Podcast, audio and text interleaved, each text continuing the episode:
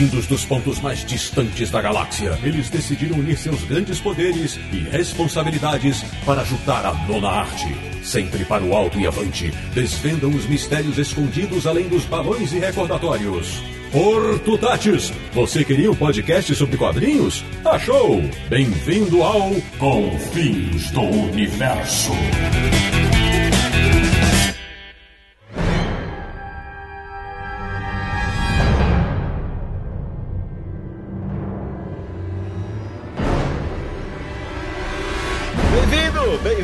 Começando mais uma edição de Confins Universo, o podcast de quadrinhos mais malvado da internet brasileira, que é o podcast do Universo HQ, o site que, acredite, tem o endereço da sede do Sexteto Sinistro e da Legião do Mal, www.universohq.com. E o programa de hoje vai mostrar que nem só de mocinhos vivem as histórias em quadrinhos. Eu sou o Sidney Guzman, falo de São Paulo e o único lugar em que eu gosto de duas caras é nos quadrinhos. De Petrópolis, no Rio de Janeiro, o cara que depois do nosso programa sobre a Image Comics lembrou que gostava mais do Malebolgia do que do Spawn. Samir Naliato. Há males que vem para o bem. Olha o Samir! Fazia tempo que você não fazia a voz do Cid Moreira, né? Da República do Ipiranga em São Paulo. Ele que é o rei do trocadilho e jamais usaria um elmo com chifres. E que ninguém seja Loki de dizer o contrário. Marcelo Naranjo. Só tenho uma verdade, um axioma pra falar aqui que é o seguinte: se o Maurício de Souza tivesse se inspirado em mim pra criar o vilão, não ia chamar Capitão Feio, ia chamar Capitão Lindo. Ah.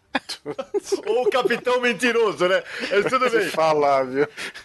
De Luxemburgo, da Europa, o homem que sempre quis ser um dos irmãos Dalton, Sérgio Codespot. Qual deles é a minha pergunta? Um baixinho, né?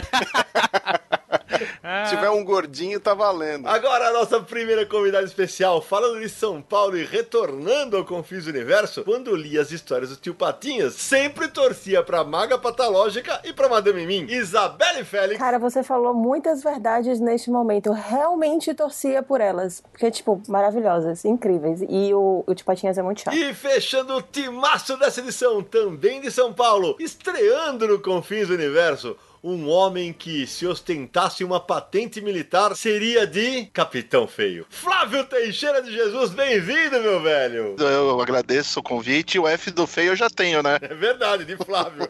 pois bem, meus amigos, o Confins Universo de hoje é sobre os nossos malvados favoritos, os fascínoras que mais gostamos dos quadrinhos. E o papo promete. Então, ajeita o fone de ouvido, aumenta o volume porque a vilania está só começando.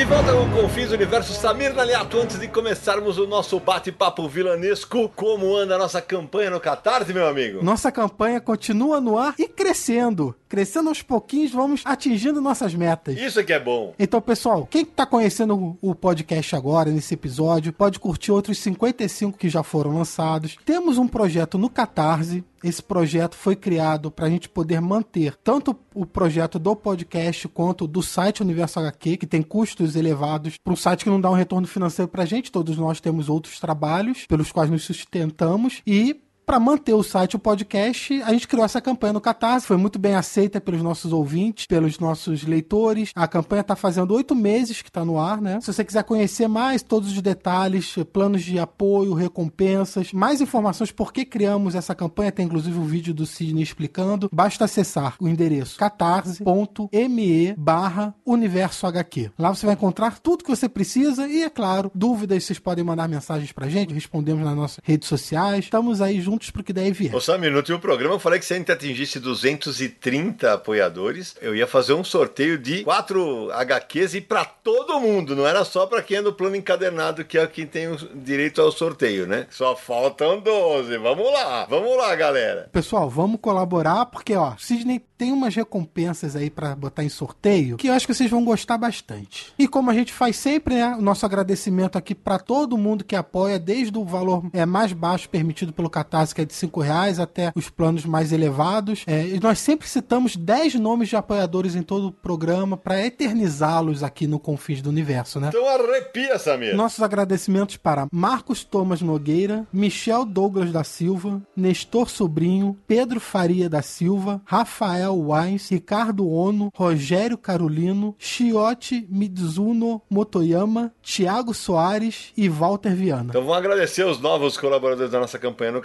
E Samir tem outra novidade que já tá no ar faz 15 dias. A galera tá começando a adquirir a camiseta do Confins do Universo, não é isso? Isso, anunciamos no episódio passado. A camisa com a estampa do Confins do Universo já está à venda no site As Baratas, www.asbaratas.com.br. A estampa que ficou muito legal. É, tenho certeza que vocês, ouvintes, vão curtir bastante. E vai ser muito legal andar na rua com a camisa do Confins do Universo, fone de ouvido, ouvindo um episódio. Vai ficar muito bom. Temos as versões da camisa masculina e feminina, né? Então tem para todo o público aí disponível. Se você quiser conhecer mais, acessa lá o site, veja os tamanhos disponíveis, faça sua compra, fique bem vestido para ler quadrinho. E você pode encontrar camisas com outras estampas bem legais lá também. Então, antes de começar o bate-papo pra valer, deixa eu fazer as apresentações como se deve, né? Que de repente a audiência rotativa do podcast, se a pessoa não ouviu o último episódio em que Isabelle Félix participou, Isabelle Félix, conte para os nossos ouvintes quem é você. Quem sou eu na fila do pão? Oi, eu sou Isabelle Félix, eu sou jornalista e também sou tradutora. Tem um projeto na internet chamado 365 HQs, que é uma hashtag que eu criei, no qual todos os dias no Instagram posto uma HQ e comento essa HQ, ou seja, não é só uma fotinha ali da HQ, eu também faço uma resenha de acordo com o limite que o Instagram me dá. Tô tentando me especializar aí nessa área de quadrinhos, né? Não sei se vocês conhecem essa área e tal, não sei o que. Então é isso aí.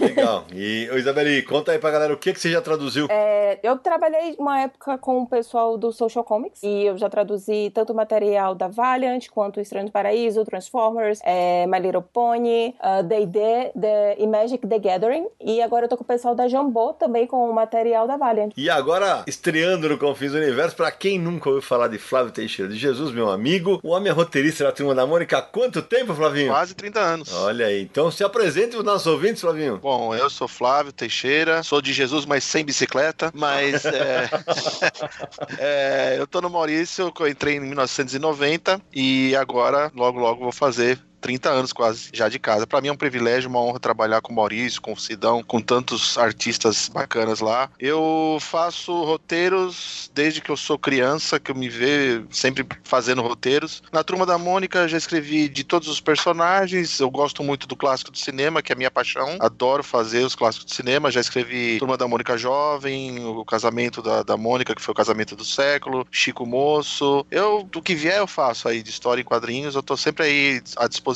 Ô Flavinho, o nosso podcast de hoje é pra gente falar sobre vilões, mas eu sei que os quatro aí estão ávidos por informações, afinal de contas nós estamos gravando esse podcast algumas horas depois do anúncio que a gente fez lá na Bienal do Livro, que vai haver um crossover, né? Entre os personagens da MSP e da DC Comics. E você vai escrever algumas dessas histórias, é isso? Sim, são duas duas histórias. Uma da turma da Mônica clássica, da turma de, de linha, com toda a turminha, e a outra na turma da Mônica jovem. Né? Inclusive, a turma da Mônica jovem tem um detalhezinho lá que eu não sei se eu posso falar. Fala, uai, começou, começou, fala. Pode sim. Queremos. A história da turma da Mônica Jovem tem um, um detalhe diferencial que eu acho que é bem bacana, que é assim, é, eu fiz a história dividida em quatro partes, e aí cada parte é um personagem clássico, né? Mônica, Cebolinha, Cascão e Magali, e como se fosse uma capa de uma história clássica como era da DC. Você pegando as quatro capas clássicas, você vai fazer um Que pôster. legal. É uma coisa bem bacana, porque tem o, o personagem da DC e o personagem da Turma da Mônica, e você juntando as quatro capas, você forma um pôster. Que eu não vou falar o que, que é a surpresa, senão aí também é entregar demais, né? Boa, Flavinho. Aí não é surpresa. E a outra da Turma da Mônica Clássica é uma brincadeira com o Super-Homem, porque ele fez aniversário, então é o aniversário do Super-Homem. A turma vai lá contra o Super-Homem na Fortaleza da Solidão e vai acontecer umas coisas bem bacanas com os vilões bem interessantes. É bem bacana porque depois de tanto tempo com as paródias, né, Flavinho? O Super-Homão, o Batimão, né? Agora é um crossover oficial. E agora a gente pode dizer, durante muito tempo nas minhas palestras, acho que algum de vocês assistiu, a Isabelle, o Samir já viu, é, a gente sempre contava daquela história de quando o Bleeding Cool falou da turma da Mônica e tal, e que naquele momento as majors já sabiam da nossa existência. Foi uma negociação de alguns anos, né, entre contrato e produção, e em breve os leitores do Brasil inteiro vão poder conferir o resultado dessas parcerias tão inusitadas. Limitadas. Pô, muito legal essa notícia aí, realmente. Um negócio bem grande. Inesperado pra mim até. Confesso que esse tipo de parceria que eu acho bem legal não tinha nem passado na minha cabeça uma parceria dessas. É porque se a gente pensar nessa que o Superman já encontrou com perna longa, né? Teve. Como foi com perna longa? Não, foi com o coelho do Quick, não é, Samir? Com os dois, na verdade, né?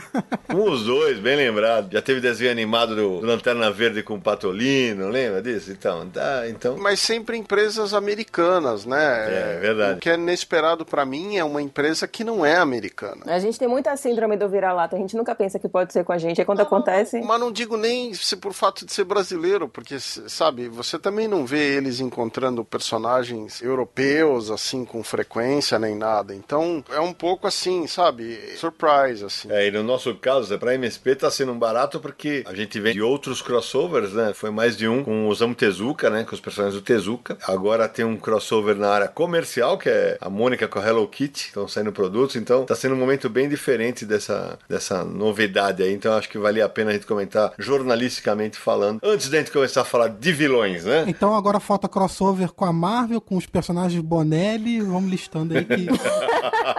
preparar tudo, tá, gente?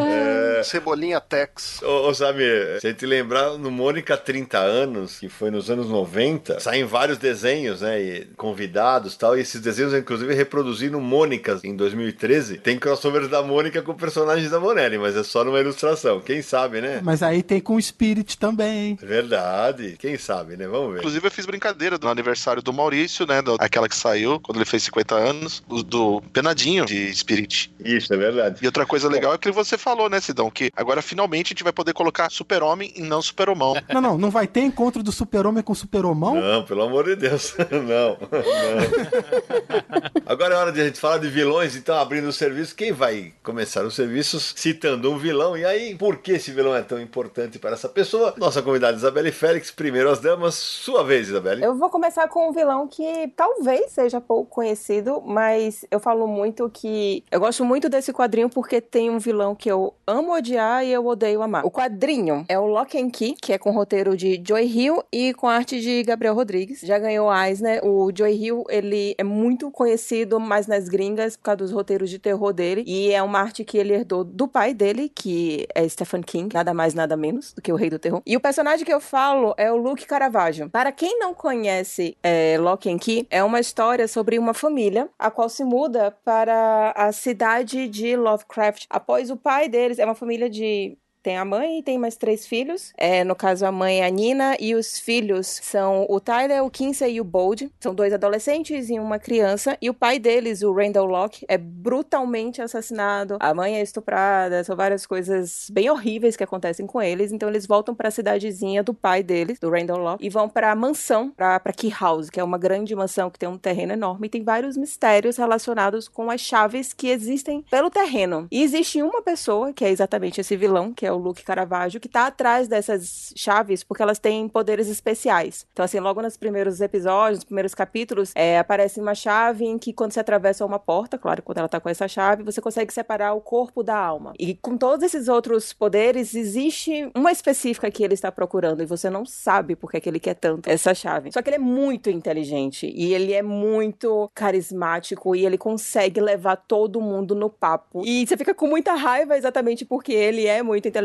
e leva todo mundo no papo, mas ao mesmo tempo você também gosta muito dele porque você fica se colocando no lugar dos personagens principais, né, dos mocinhos, e você vê que você talvez cairia também naquilo ali. Então ele não é só aquele vilão que simplesmente chega e faz muahahaha, ele faz coisas muito absurdas e muito cruéis e muito violentas que você fica com um certo nojo. Tem um porquê dele tá fazendo aquilo ali tudo. É, é um roteiro muito bem fechado, ele é muito bem narrado, não tem nenhum momento em que fica chato, então amo odiar o, o, o Luke Caravaggio ao mesmo tempo eu odeio a mais cara. Esse material começou a ser publicado no Brasil ano passado, saiu um encadenado e capa dura pela Geektopia. Exatamente. E eu tô bem na dúvida se ele já aparece. Porque eu me lembro que tem uma mulher, né? Sim, Uma mulher que a- aparece como vilã e ela se transforma nesse cara, é isso? é isso. É, porque então, pelo jeito, você me deu um spoiler gigante, que pelo jeito ele vai virar esse demônio aí depois, mais pra frente, né? Na verdade, não é tão spoiler assim. Aham. É, bom, é claro que ele é o vilão, fica claro, é verdade. É, tipo, não é um negócio que, ai meu Deus do céu, estragou estragou toda a história por causa disso. Na verdade, não, porque ainda tem muitos outros segredos. Tipo, isso não é um nada comparado com todas as outras coisas que vão se desenrolar na trama. Entendi. Só um comentáriozinho do Gabriel Rodrigues. É, ele é um artista chileno, o que não é tão comum se encontrar nos quadrinhos americanos é, artistas chilenos com esse grau de destaque que ele tem hoje em dia nos Estados Unidos. Verdade. Quando eu comecei a ler, eu não gostava muito da arte, não, e eu terminei me acostumando. Gosto da narrativa dele, gosto do uso de sombras que ele tem, mas não é um traço que eu acho lindo e que eu acho incrível. Apesar dele fazer ótimos cenários, mas é interessante isso. Eu achei a primeira bem mediana. É, eu acho que você vai se acostumando um pouco. Ele tem algumas boas sacadas. Ele tem um trabalho que chama Sword of Ages, que é um trabalho pessoal dele, que se não me engano tá saindo pela IDW, que é lindo a arte. Flavinho, sua vez, me conta aí um vilão que conquistou seu coração, Flavinho. Meu coração foi conquistado quando eu tinha acho que 7 anos de idade com o Darth Vader. Aí você vai falar, pô, mas Darth Vader é do cinema. Ó, o Flávio já tá se antecipando. Isso mesmo que eu ia falar. Ele tá ligado. Ele foi lançado em 78 pela editora Block, uma coloração maravilhosa, colorização, né, primorosa, em que ele tinha o capacete amarelo e a roupa rosa. Meu Deus, eu lembro disso. É horrível. Mas, né, ele tá lá. É o cara que, assim, pra mim, é o top, top dos vilões. É o cara que, assim, é uma homenagem também pelos Dia dos Pais, né? Porque ele é o pai, que é um pai ausente, mas ele se redime no final. Eu adoro o Darth Vader. Pra mim, é o vilão dos vilões. E recentemente a Panini lançou, né, Samir, a revista Darth Vader aqui da fase mais atual da, do Star Wars. Já tá inclusive encadernando, né, Samir? Quando a série Star Wars voltou pra Marvel, eles lançaram várias revistas mensais e a Panini começou a publicar aqui a revista mensal do Darth Vader também, além de Star Wars. E agora vai continuar nas versões encadernadas daqui pra frente. Só uma coisinha a mais que eu queria falar é que essa edição clássica de 78 é do Roy Thomas e do Howard Shaker. Verdade. Ela chegou a sair aqui pela Planta de Agostinho? Saiu. É, tá no primeiro volume. Isso, é o primeiro volume que é a adaptação do primeiro filme, né? Começou assim. É, depois segue as histórias que eles foram fazendo, é, que preenchiam os filmes. Ela começava no Guerra nas Estrelas, ia até o Império Contra-Ataca, do Império Contra-Ataca até Retorno de Jedi, e aí depois eles foram fazendo outras histórias que agora pertencem ao selo E Legends. essa coleção aí teve 70 volumes pela Eagle Moss. É, eu sei. É, você sabe porque você comprou tudo, né, Flávio? Eu comprei tudo. Dois, Flávio, dois. Pois é. Então, Samir, aproveita aí e manda aí o seu vilão, vai. É, eu gosto muito de personagens clássicos, com vilões também segue essa linha. Eu gosto muito de vilões que não é só sair no braço com um herói, né? Mas que provocam um certo questionamento sobre algumas certezas que nós temos. Acho esse tipo de abordagem muito legal. Então eu vou começar com Ozymandias de Watchman. Que a gente pode até discutir é realmente vilão, não é tão vilão. Enfim, tem essa dualidade dele. Ele era um herói, né, dentro da história, um famoso herói. Se aposentou, criou um império com vendendo seus próprios bonequinhos e outros merchandises. E ele é o grande arquiteto do plano. Pessoal, não é spoiler, né? Pelo amor de Deus, por favor. Não, vai. Tanto tempo, né? Ele é o grande arquiteto de todo o desfecho de Watchman e tem um grande discurso no final, principalmente numa fala com o Dr. Manhattan, sobre as ações dele e por que, que ele fez aquilo. Eu acho que é um assunto que dá pra gente discutir bastante em várias rodas de amigos. E é verdade, também no programa que a gente gravou especial sobre o Watchmen, né? Eu lembro que esse danado aí no final ele deixa a gente com uma sensação de putz, grila, será que eu vou ter que concordar com ele? Porque ele comete um genocídio, né, cara? Pra quem. Foi o que você falou, agora não é spoiler, vai. É, mas putz, ele, ele- na hora que ele expõe o, o lado dele é um negócio assustador, né? Realmente assustador. E eu, eu lembro que na época, falei, pô, todo mundo focado no comediante e tal, daqui a pouco é realmente uma grande construção de personagem do Alan Moore, né? Eu diria que todo bom vilão faz você questionar. Acho que foi. Eu já falar outro vilão aqui, mas acho que eu não. É, mas como ele não, não é tanto assim de quadrinhos, ele não é. Ele não ficou bom nos quadrinhos, ele ficou bom no cinema, seria o Killmonger, que é o mais recente que a gente teve no filme do Pantera Negra. Ele é tão bom que fez as pessoas se questionarem se ele tava certo ou se ele tava errado. Isso é verdade, que a gente come- no no episódio que a gente gravou sobre o Pantera Negra, a gente conversou bastante sobre ele. É o tempo inteiro ele te botando uma pulga atrás da orelha. Será que ele tá errado? Será que ele tá certo? É exatamente isso. É, os fins justificam os meios, meios justificam os fins. É. Interessante. Não, me lembra um pouco o Dia de Fúria, que é mais ou menos esse questionamento também, né? Que o Michael Douglas também faz um personagem que ele tá lá defendendo um monte de coisa, fazendo as coisas da forma errada, mas no fundo ele tem razão no que ele tá falando. Nara, já aproveita e manda aí. Emenda o seu aí, vai. Então vamos falar do, do vilão da vez, do vilão da moda. Vamos ver se vocês adivinham quem que é. Só vou fazer um barulho aqui, ó. Ó.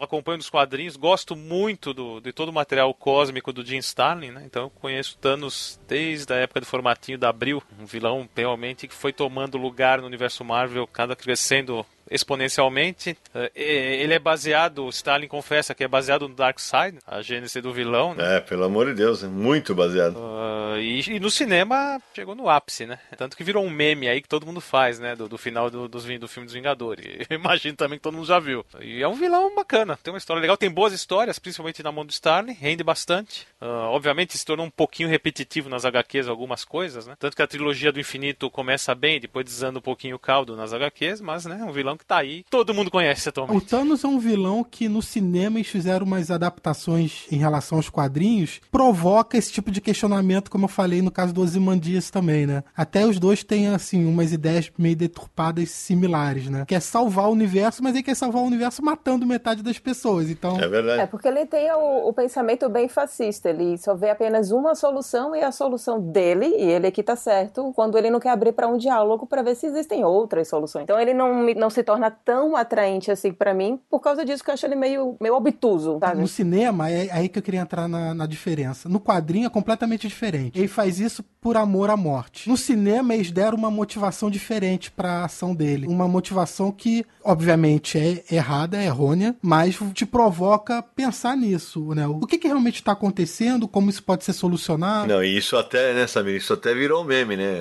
Agora qualquer tragédia, qualquer bobagem que é feita pela humanidade, você vê nas redes sociais. Thanos estava certo. Aí eu falei, puta merda. Então eu vou ficar por último dessa vez. Sérgio Codespot, manda aí. Bom, eu vou começar com um vilão menos é, lembrado aí nas HQs, que é um vilão do Tintim, que é o Roberto Rastapoulos. Popoulos. Olha, acho que daqui só eu e você, talvez o Naranja lembramos dele, hein? Não sei. Porque ele surgiu em 1934 nos Cigarros do Faraó e ele é um vilão parcialmente é, inspirado no Onassis, grande armador, milionário e tal. Ele, nas aventuras do Tintim, ele já foi produtor de cinema, ele tá sempre metido aí com o mundo da alta sociedade. Tem um episódio no Perdidos no Mar que ele tá disfarçado com o Marquês de Gorgonzola, mas ele trabalha com tráfico de escravos, ele trabalha com tráfico de ópio, sabe? Ele tá metido sempre nas piores coisas possíveis. E ele tem os capangas, ele tem os asseclas, né? Ele tá sempre lá com aquele papel de, né, de colarinho branco dele, com exceção do voo 714 para Sydney, onde ele tem uma participação mais ativa e o Hergé já deixa ele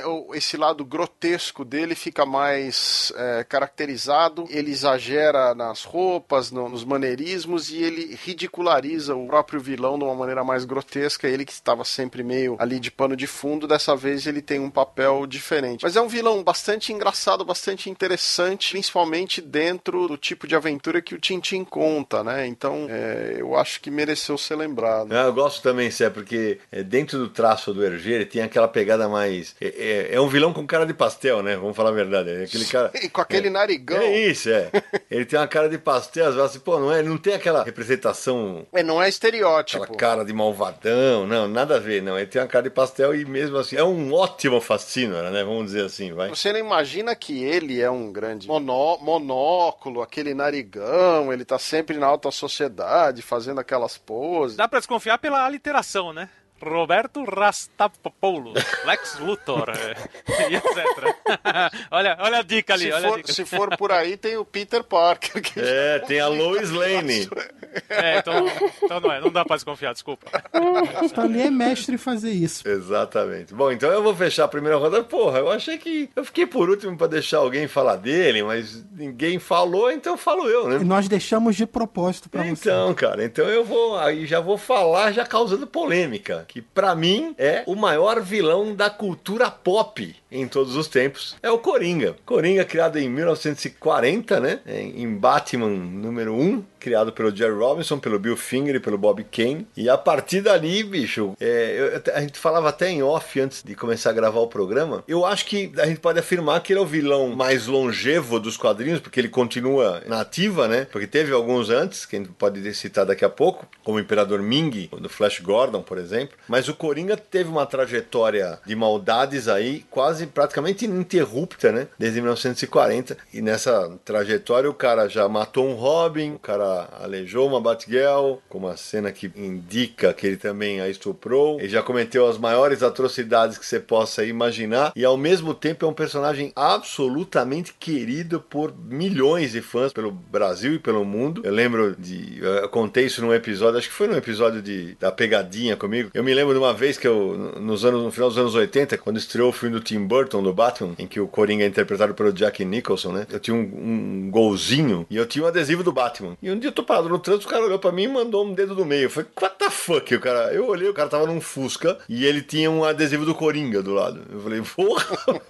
Muita gente tem, inclusive, Coringa do Brian Bolland tatuado. É, é comum até você encontrar isso em Comic Cons e especialmente fora do Brasil. É uma das imagens mais icônicas do Coringa. Exato. E o Coringa virou um personagem tão carismático, tão. Posso falar querido, né? Porque as pessoas o amam e o odeiam. O Coringa teve revista própria, cara. Eu vou falar aqui de orelhada, porque talvez o Coringa tenha sido o primeiro vilão a ter uma revista própria, regular. Não, eu não digo de um, um especial, né? O Coringa, em, de maio de 75 a outubro de 76, ele estrelou uma revista pela DC Comics que durou nove números. Hoje, entre aspas, é mais ou menos comum, vai. A gente pensar que outros vilões tiveram revistas próprias. A Mulher Gato teve, o Deathstroke, que é exterminador, né? Também teve. O Venom tem aí toda O hora. Venom teve. Thanos teve, Uhum. Arlequina. Doutor Destino, Magneto. Exatamente, mas assim, o Coringa tem toda essa importância, porque eu falei, ah, talvez ele seja o maior vilão da cultura pop, porque pra mim ele é um baita vilão nos quadrinhos, ele é baita vilão nas animações. No seriado dos anos 60 e 1966, vivido pelo César Romero, ele era impagável com um bigode pintado de branco. O Jack Nicholson fez um grande Coringa, o Heath Ledger fez um baita Coringa que lhe rendeu um Oscar póstumo. Então por isso que eu, mesmo com a concorrência de Darth Vader, eu diria que o Coringa, pra mim, é o principal vilão da cultura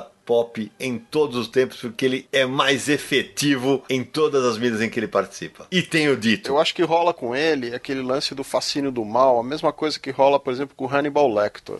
É um personagem que tem um potencial para você explorar várias facetas diferentes, então tem épocas que ele é mais palhaço. Isso. Tem épocas que ele é mais louco, malvado, psicopata. Tem épocas que ele é um personagem diferente, moderno, ou ele é um personagem mais nostálgico, quer dizer, varia muito do escritor, do desenhista ou, ou da mídia que ele está sendo utilizado, né? E eu acho que isso é o grande trunfo do personagem, né? Tem personagem que você tem um ou dois ah, aspectos que você pode aproveitar e não sai daquilo, né? É Mais unidimensional. E o Coringa tem todas essas E facetas. esse palhaço, a figura do palhaço louco, eh, exponencialmente, acho que aumentou o sucesso desde o começo, né? A ideia do palhaço louco, malvado, é um negócio forte. Né? Sei lá se é psicológico isso, mas é, assusta. E essa coisa da risada, sabe? Porque existe um, um, um aspecto da risada que é, digamos, o sarcasmo, a tiração de sarro, e existe a risada da insanidade, entendeu? Então, o, o palhaço, no caso do Coringa, representa todas essas coisas. Eu acho que você tem razão nisso. Eu gosto do Coringa sendo tratado como um vilão. É, às vezes eu fico refletindo sobre como ele ficou tão atraente, principalmente para um público mais jovem. Eu concordo muito com o que o, o Codespot falou em relação é, a como, sei lá, essa síndrome do, do psicopata, talvez seja tão atraente assim para a população e tudo mais, o Hannibal Lecter e tudo mais. Só que o Coringa, muitas vezes, ele representa um retrato da humanidade do ser humano que é extremamente Isso. agressivo e completamente danoso. Então, assim, ele não é um, um cara super divertido pra um, um adolescente, pra uma criança, simplesmente chegar e falar assim: nossa, meu personagem favorito. Tipo, ele é realmente o cara que estupra, que mata um milhão de pessoas e mata de forma violência e que é sádica o bastante ao ponto de, sei lá, cortar pessoas em pedacinhos e sair mandando esses pedacinhos pra ameaçar e coisas do gênero. Então, assim, eu gosto quando ele é tratado como um vilão e ele é visto como um vilão. Eu não gosto quando ele começa a ser endeusado. Tipo, ai, Coringa, melhor personagem da DC e coisas do gênero. Eu sempre fico tipo, gente, peraí, volta. Precisamos conversar aqui sobre isso aí. É, é, é o que o Sérgio falou, vai de autor e vai de época, porque é, se nos anos pré-crise ele era basicamente basicamente um palhaço que aprontava um monte de coisas e tal. 2000 ele virou um fascínora, um psicopata mesmo, né? Sim. É uma coisa meio macabra, mas a humanidade sempre teve atração por esse lado obscuro das pessoas, né? Pra... Você vê isso não só em, enfim, mundos é, ficcionais, não, no mundo real mesmo. Assassinos em série, outra coisa, as pessoas têm uma atração, um interesse muito grande por isso. JP adoraria analisar isso. E a interpretação do Heath Ledger eu acho que marcou, né, também. É assustadora e pegou todo mundo aí. Foi um negócio realmente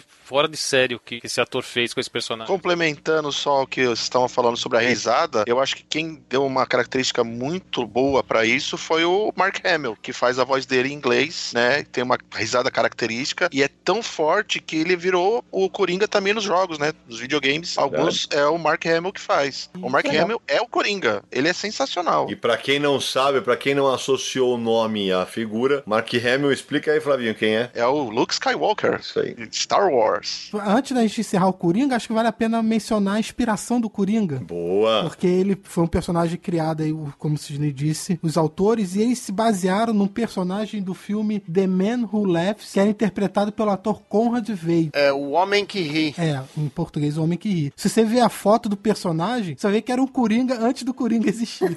E o pior que é mesmo, é assustador. Esse filme faz parte do cinema expressionista alemão, que é um cinema da década de 20 e 30. Tinha algumas características específicas e o personagem está muito condizente com aquele tipo de cinema que era um misto de horror, tinha uma série de elementos fantásticos ali. Foi perfeito como inspiração, eu acho. É verdade. E, e assim, eu- antes de passar a bola pra gente começar a segunda rodada, eu vou até levantar uma leve que a gente pode discutir aqui. O Coringa, pra mim, abre uma porteira que tá aberta até hoje. Porque, pra mim, como leitor de quadrinhos de super-heróis, não existe, mas nem de perto, uma galeria de vilões melhor que a do Batman. Ele é o primeiro dos tipos malucos que são gerados pelo Batman. E depois disso, vem um monte de grandes vilões. Né? Pra mim, abaixo do Batman tem o Homem-Aranha, que também tem uma bela galeria de vilões. Concordo. O Superman sempre padeceu de ter. Ah, tem vários vilões, mas puta, o Superman é quase um deus, né? Então, é, essa é uma discussão que a gente já teve em em mesas de bar, né? E se a gente quiser é, levantar aqui, porque é justamente isso. O Batman tem. Pô, ele- os autores podem se dar o luxo de deixar o Coringa, sei lá, dois anos fora. Acho que uma das vantagens, no caso dos vilões do Batman, é, primeiro, o Batman é um ser humano normal. Não é como o Superman, que é invencível fisicamente, né? É isso. Então, assim,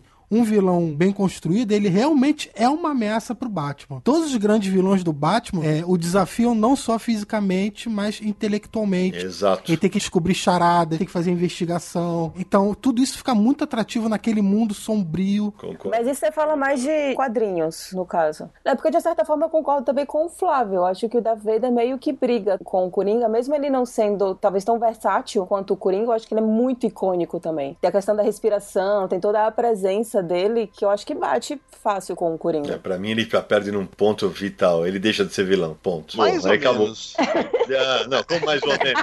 Mais ou menos. Tem- que, você está falando que ele tem a redenção no final do Retorno de Jedi, é isso? O cara tá morrendo. O Coringa no Cavaleiro das Trevas morre rindo, falando se fodeu, não sei o que. E o Darth Vader morre falando, ah, meu filhinho. Não. Pô, Não, mas sem dúvida o Darth Vader é um vilão icônico. é um vilãozão. Ele foi até eleito recentemente numa das revistas, se não me engano foi a Empire, que foi o vilão mais assim comentado na, na cultura pop, cultura nerd toda. Foi o Darth Vader foi eleito o vilão top. Assim, É. o Coringa não sei se estava em segundo ou terceiro, mas eu também concordo em relação ao Coringa, pra mim é um dos meus preferidos, eu até falaria ele, mas o meu sangue Star Wars é muito mais forte, eu tive que falar do Darth Vader. Mas o, o, o Coringa é sensacional e também concordo. Pra mim, a, a melhor trupe de vilões é a do Batman. É e na do- do- da Marvel é o Homem-Aranha também. Aliás, a primeira revista que eu li do Homem-Aranha quando eu era criança é uma que agora eu não lembro qual é o número, que era da Abril, que tinha todos os vilões na teia e o vilão principal da história é um vilão assim tosco, que era o cara com umas ventosas. Eu acho que era o Escaravelho. O besouro, é,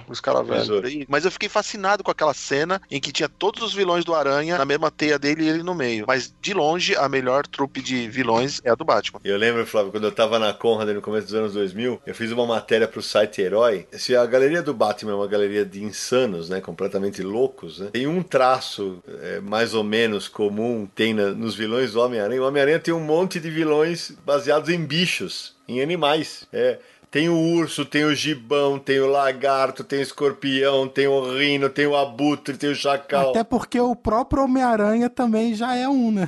Aranha. Exato. Só que aí você para pra pensar que o Batman também vem de um bicho, que vem de um animal. É, mas o Batman é um louco. O, o Batman pertence ao Asilo Arkham, então é- todo mundo ali é O louco. Batman tem correlacionado a isso, o Man-Bat e o Crocodilo, talvez. Exatamente. No caso do Aranha, o, o J. Michael Straczynski, isso exatamente isso que você está falando, que os vilões são todos animais, transformou isso tudo numa coisa totêmica do Aranha. Tem uma trama dele lá que tem a ver com isso, com o fato de ser um negócio totêmico. Aí ele criou lá uma coisa mais mística do Homem-Aranha e tal. Tem lá uns elementos diferentes que ele introduziu na fase dele lá do Homem-Aranha, justamente por causa disso, porque era tudo vilão é, animal, né? Baseado em animais. Perguntar pro Samir se o Stan Lee fosse brasileiro, ele ia ser bicheiro? Ah, meu Deus do céu. Naranjo!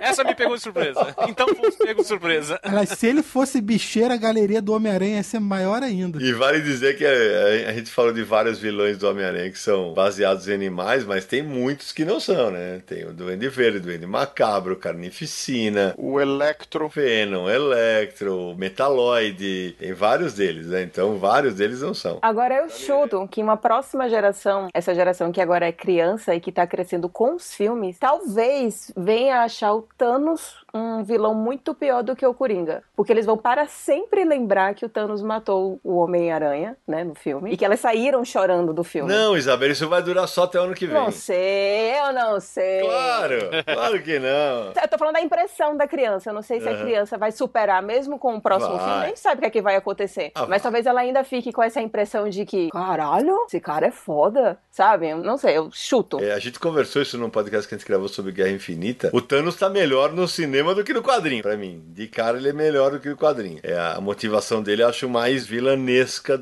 ali. Agora, de qualquer maneira, acho que na hora que isso tudo for revertido, é, acho muito rápido. O pessoal vai, ah, legal, ele matou tal. Mas o que a gente falou é que certamente, se amanhã é, a DC, a Warner, acertarem finalmente a- o seu universo cinematográfico e colocarem o Darkseid, todo mundo que assistiu primeiro os Vingadores no cinema e que não acompanha quadrinho vai falar: olha os caras copiando a Marvel. Isso não tem como evitar, Eu né? queria fazer uma proposta aqui no podcast que toda vez que alguém citar um vilão da DC, pergunta pro Flávio, vai aparecer no crossover? Olha.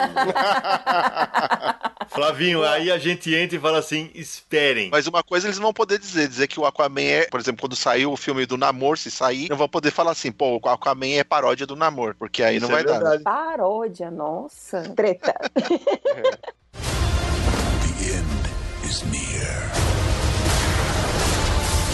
Então, meu próximo vilão, como eu trabalhei nesta série, haha, então, ou seja, eu vou falar algo da Valiant. É um vilão que eu também tive muito uma sensação parecida com a do Lucas Caravaggio, porque novamente ele é o vilão, claramente, ele sempre se coloca como o vilão, mas ele ao mesmo tempo não só ele é muito inteligente, como você fica naquela coisinha de talvez ele esteja certo. E eu tô falando do Toyo Arada, geralmente ele tá sempre no título Harbinger da editora Valiant, e ele é um cara, né, no caso a Valiant, ela tem vários personagens parecidos com o que a gente já viu tanto na Marvel quanto na DC, e existem uma espécie de mutantes, que no caso são os psionicos. E ele é um psionico, ou seja, ele é um, um ser humano super desenvolvido que tem po- superpoderes. E ele é considerado, ele é classificado como um ômega. Os poderes dele são realmente muito fortes. E no caso, os poderes do Toyo Arada, eles são muito acima de, dos outros psionicos, considerado um dos mais fortes no mundo. Ele é um milionário, só que quando você vai conhecer a história dele, ele é remanescente da Segunda Guerra Mundial. Ele, quando ele era criança, ele sobreviveu, conseguiu sobreviver à bomba atômica. A partir daí, ele foi se desenvolvendo, tanto criou o caráter dele, como ele também foi desenvolvendo financeiramente, né? Ele foi ficando rico e tudo mais, e ele tem um pensamento de fazer bem para a humanidade de uma forma bem fascista. Algo parecido com o que a gente acha, por exemplo, no Magneto ou no Thanos. E por ele ser tão carismático, por ele ter um argumento inteligente e tão bem basado, ele termina sendo bastante atraente também. Então ele, enquanto eu trabalhava com na, na tradução e eu vou lendo ainda as revistas, eu eu, eu gosto muito do Toyo Arada. Eu acho ele bastante interessante. Era um vilão que, inclusive, eu gostaria que ele fosse mais conhecido. Eu não li, fiquei curioso, porque é, apesar que daqui a pouco certamente vai aparecer aí o, o, vilão rico, né? Daqui a pouco vai aparecer um vilão rico aí vindo de Metrópolis, certamente o Samir não vai deixar passar. mas fiquei curioso. É, o Toyo Arada, ele é assim, para quem não lê Valiant, é, quer conhecer e tal, assim, eu acho que realmente o melhor paralelo seria com o Magneto dos X-Men. Porque o Magneto também, que pode estar aí na lista do pessoal, é um personagem que quer fazer o bem pros mutantes, mas de, com um caminho deturpado. O Toyo Arada é a mesma coisa, ele quer fazer bem para a humanidade, quer criar uma humanidade melhor, mas por caminhos tortuosos. E aí fica cima desse limite do que, que ele faz é bom, mas até que ponto vale a pena fazer isso do jeito que ele faz. É um personagem que eu gosto muito também, concordo com a Belly. Aí. Já que você cantou a bola, eu ia chamar o Lex Luthor, né? Eu acho que ele é um, um vilão, assim, a ser estudado, né? Porque o cara já foi de tudo, desde cientista louco a um careca invejoso, é, o cara já foi presidente. Quer dizer, o Lex Luthor realmente é um cara. Eu, eu gosto muito da versão do Lex Luthor no desenho animado da Liga da Justiça. Para mim, aquele é o Lex Luthor definitivo. Eu uhum. acho que é o melhor que tem, é o melhor representado desses Lex Luthor todos que a gente conhece, porque tem o lado do meio cientista, o lado meio maluco quando ele usa armadura, presidente. Eles usaram todas as partes boas do personagem na série da, da Liga da Justiça, que pra mim é uma das melhores séries de desenho animado da série Animated depois do Batman. Foi essa da Liga da Justiça. Eu, para mim, Lex Luthor é um segundo, assim, que eu, que eu curto muito. Concordo. Lex Luthor, que estreou em abril de 1940 em Action Comics número 23. É, e como o Flávio falou, ele já realmente foi de tudo. Ele já foi um cientista maluco, depois ele vira um milionário. Depois, quando eu. Cara, ele só tinha só ciúmes do Super-Homem. Isso. Ele tinha no começo. Depois ele é introduzido nas revistas do Superboy, né? Como um amigo que perde o cabelo por causa do Superboy e daí desenvolve a raiva. Eram umas loucuras dessa. E esse lance de ser introduzido na fase Superboy foi replicado no serial do Smallville, né, Samir? Foi, deles serem amigos quando eram adolescentes, né? Isso teve ao longo das temporadas de Smallville. Obviamente eu gosto do, muito do Lex Luthor, estava na minha lista e o Fábio hum. roubou. Mas é o seguinte, eu gosto do Lex Luthor pelo seguinte, como vocês falaram aí, eu não gosto daquelas primeiras versões do Lex Luthor, que é um cientista maluco que cria um monte de plano doido por criar, é, quer conquistar o mundo, esse tipo de coisa. Eu prefiro o Lex Luthor que tá na versão pós-crise, desenvolvida pelo Byrne e pelo Wolfman, e que é o da, usado por base tanto em Smallville quanto na série animada que comentou. É, por que, que eu gosto do Lex Luthor? Porque o Superman, a gente já comentou aqui antes no episódio, é um personagem que fisicamente é quase invencível. E o Lex Luthor, o objetivo dele dele não é confrontar o Superman fisicamente. E é isso que eu acho interessante. O objetivo do Lex Luthor é desafiar o Superman moralmente e mentalmente. Então, quando eu não gosto quando o Lex Luthor pega uma armadura e parte pra briga, por exemplo. Eu gosto quando ele tá mexendo as cartas por trás dos panos, tá criando as situações, tá manipulando os acontecimentos. E o Superman sabe disso, mas não pode simplesmente invadir o escritório dele, pegar e levar pra polícia sem provas, por exemplo. Porque o cara é um milionário, o cara compra todo mundo, enfim. E eu gostei muito do desenvolvimento que teve assim, nos últimos 20 anos do Lex Luthor, que é, foi desenvolvida que diz que ele tem uma inveja porque acha que a humanidade não tem o direito de admirar um alienígena como seu defensor. Que a humanidade é mais do que isso. A humanidade deveria se espelhar num homem, na própria humanidade para evoluir, para crescer. E, obviamente, ele se coloca como o maior dos homens, então ele que deveria ser, é servir como base. Então, eu gosto dessa dicotomia do Lex Luthor com o Superman. É, acho que fica bem interessante quando é bem trabalhado, claro. Ô, Samir, e na questão do Burnie que você falou, ele tem uma peculiaridade que ele começa com alguns cabelos, né? Ele é meio ruivo, né? E aí os cabelos vão caindo, né? É, o... E ele é um pouco mais velho que o Superman, é, né? É mais velho e o, o John Byrne não fez ele careca, ele fez ele calvo. É. E aí, ao longo dos anos ele vai perdendo, a calvície vai aumentando, aumentando até ficar careca. Exatamente. Agora, Samir, você que é um fanzaço de Superman, eu estendo a pergunta para todos os outros. É... Vocês concordam comigo que o Lex Luthor até hoje não foi bem representado no cinema? Ah, eu concordo, concordo. Para mim, o Luthor, esse Luthor clássico do Burnie que vocês estão mencionando, ele tem um paralelo para mim até com, com, o próprio Rei do Crime, com Wilson Fisk. No, você viu isso no caso do, do Fisk, na série do Demolidor, como o personagem pode ser muito bem levado. No cinema, eles não conseguiram fazer isso de jeito nenhum. Ou ele é um fulano meio na linha dos vilões antigos do Batman, nos primeiros filmes do Super-Homem, com o Gene Hackman, ou ele é um personagem mais híbrido, mas que também não chega naquela qualidade de vilão fazendo a tramóia por trás, usando a influência política, usando dinheiro. Então eu acho que ele ainda é um personagem que as pessoas não conseguem encontrar o, É. a representação clássica dele no cinema, entendeu? É, eu ia te perguntar isso, porque veja, e, e até fazendo justiça à, à interpretação do Gene Hackman, né? Quando o, o Gene Hackman faz o Lex Luthor em 1978, ele seguia basicamente o que o Lex Luthor era naquela época, que era um negócio mais cientista, ainda não tinha essa versão é, empresário malévolo, né? Mas não usava armadura. Exato, Esse é o ponto. Porque exato. aquele Luthor daquela época, ele saía no braço com o super-homem. E eu acho que isso que faltava naqueles filmes daquela época. Pra representar O Lex Luthor do filme original do Superman da década de 70 é um Lex Luthor baseado no período pré-crise. Não existia o Lex Luthor homem de negócios, businessman, corrupto e tal. Mas ele também não é exatamente o que era o Lex Luthor naquela época, porque o Lex Luthor usava aquela armadura verde e Isso. roxa, era um cientista maluco. O Hackman tá no meio do caminho ali. Ele é um cara que quer ganhar fortuna com empreendimentos imobiliários e cria um esquema pra isso acontecer. É- Ele tá meio perdido ali entre as duas eras do, do Lex Luthor. Em 2006, quando teve Superman o Retorno, o Brian Singer quis fazer uma continuação dos filmes clássicos. Pois é. então ele seguiu um Lex Luthor do Hackman. Pois é, e o pior é que fisicamente o Kevin Spacey era a cara do Lex Luthor, cara. Era isso que eu ia falar. Pra mim, assim, o Kevin Spacey poderia ter sido o melhor Lex Luthor no cinema, só que, infelizmente, as escolhas foram erradas. Porque ele fica dando golpe em velhinha, não é aceitável.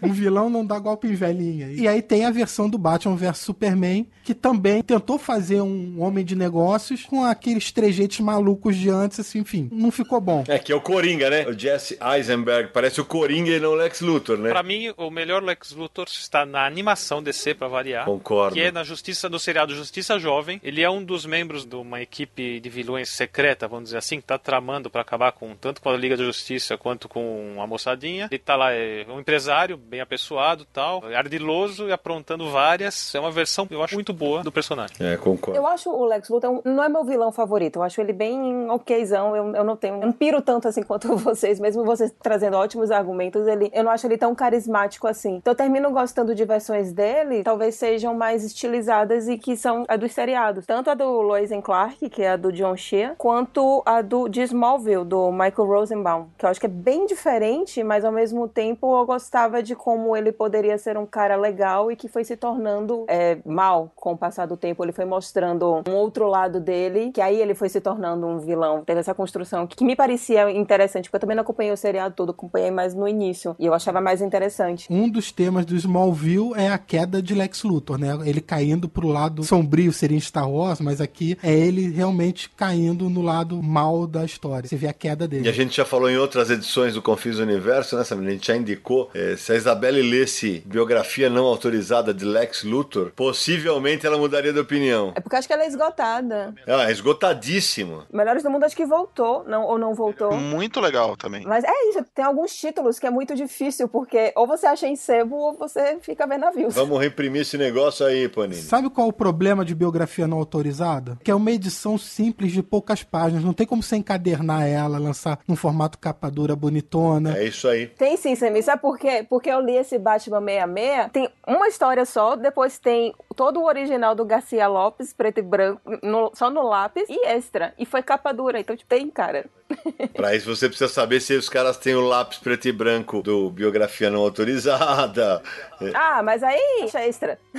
Biografia não autorizada é uma história de 52 páginas. São duas revistas mensais, tá? Resumindo, é um pouquinho mais, mas poderia fazer parte de um encadernado sobre o Lex Luthor, por exemplo. Eu só sei que essa história precisa ser republicada, ela é muito boa. E a última vez que saiu foi pela Mitos, é, início dos anos 2000, eu, eu acho. Maio de 2002. Maio de 2000. E antes disso tinha saído só pela Abril lá em 1990. Então, assim, E faltou dizer, Sammy, faltou dar os créditos. O, o roteiro do James D. Hudlon, desenho do Eduardo Barreto com cores do Adam Kubert. E particularmente eu acho que não precisa também ter capa dura. Eu acho que essa pira por capa dura é um troço muito louco. Eu acho que dá pra você fazer edições lindíssimas e de luxo sem ser capa dura. Concordo, mas eu tô falando do padrão que as editoras estão é, adotando. Então, não que é um desejo meu, é o padrão que a gente tá vendo aí no mercado, principalmente nessa época conturbada aí de crise que a gente tá passando. Eu vou falar de Doutor Destino, mas não é o Doutor Destino que vocês estão pensando.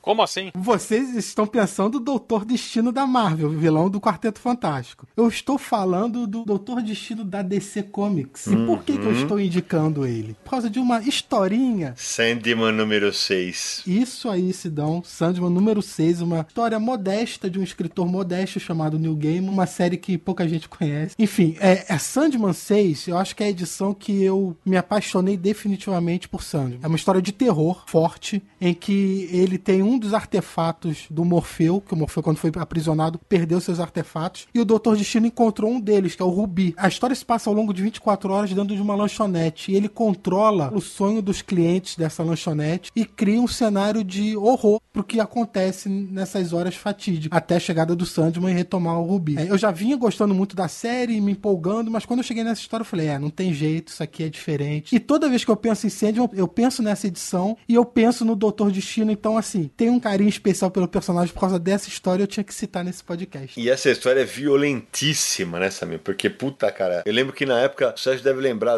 nos Estados Unidos tentaram censurar, aqui no Brasil foi um burburinho. Eu lembro que o Leandro até, acho que ele comenta como é que foi na, aqui no Brasil, que passou assim batido, mas, cara, é uma história pesadíssima. É, teve problema de distribuição nos Estados Unidos, muitas comic shops se recusavam a, a distribuir a revista. Tinha um grupo na época similar a esse One Million Moms que tem agora, eu não vou lembrar do nome, mas que tentou impedir a publicação da revista e depois protestou quando a revista foi lançada. Tem uma série realmente de coisas ao redor dessa história e é uma história muito contestada sempre que tem nas bibliotecas americanas. Uma dessas histórias que o pessoal pede para tirar, para censurar, para né, não ter no acervo.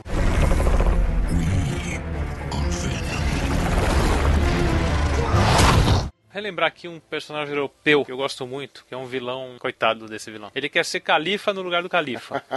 o nome dele é Isnogood, Sensacional. criação do imortal, do fantástico, do incrível René Goscinny, com a arte do Jean Tabari. Teve pouca coisa publicada no Brasil, eu tenho alguns álbuns da década de 70, que foi onde eu conheci o personagem. Uh, Isnogood, inclusive, seria uma brincadeira com He is no good. É, é isso aí. Não, não é um cara legal, ele não é bom. E ele quer dar um golpe no califa, ele quer assumir lá, ele é o grão vizir, né? É isso aí. E ele tenta todas as artimanhas possíveis e imagináveis, e obviamente nada nunca de jeito nenhum dá certo, que acaba sendo o humor dessas histórias. E ele sempre estrebuchando de raiva. lá. E o mais legal, Nara, é que ele é o protagonista, né? O álbum, a série de álbuns é dele. É. Quer dizer, ele é o vilão e é o protagonista. Isso é muito legal. É muito bem humorado, aquele material europeu, nota 10. Ô, Nara, só pra complementar, o Snow Good foi criado em 1962 e teve 27 álbuns, cara. Aqui não chegou tudo isso não. Aqui no Brasil tivemos lançados oito álbuns, falta 19. Snow Good tem até filme, inclusive. ah, não sabia, bacana. E uma, uma curiosidade, originalmente ele quer tomar o trono do califa, que é o Harun El Pousa. Aqui no Brasil ficou Harun Almofad, de almofada, né?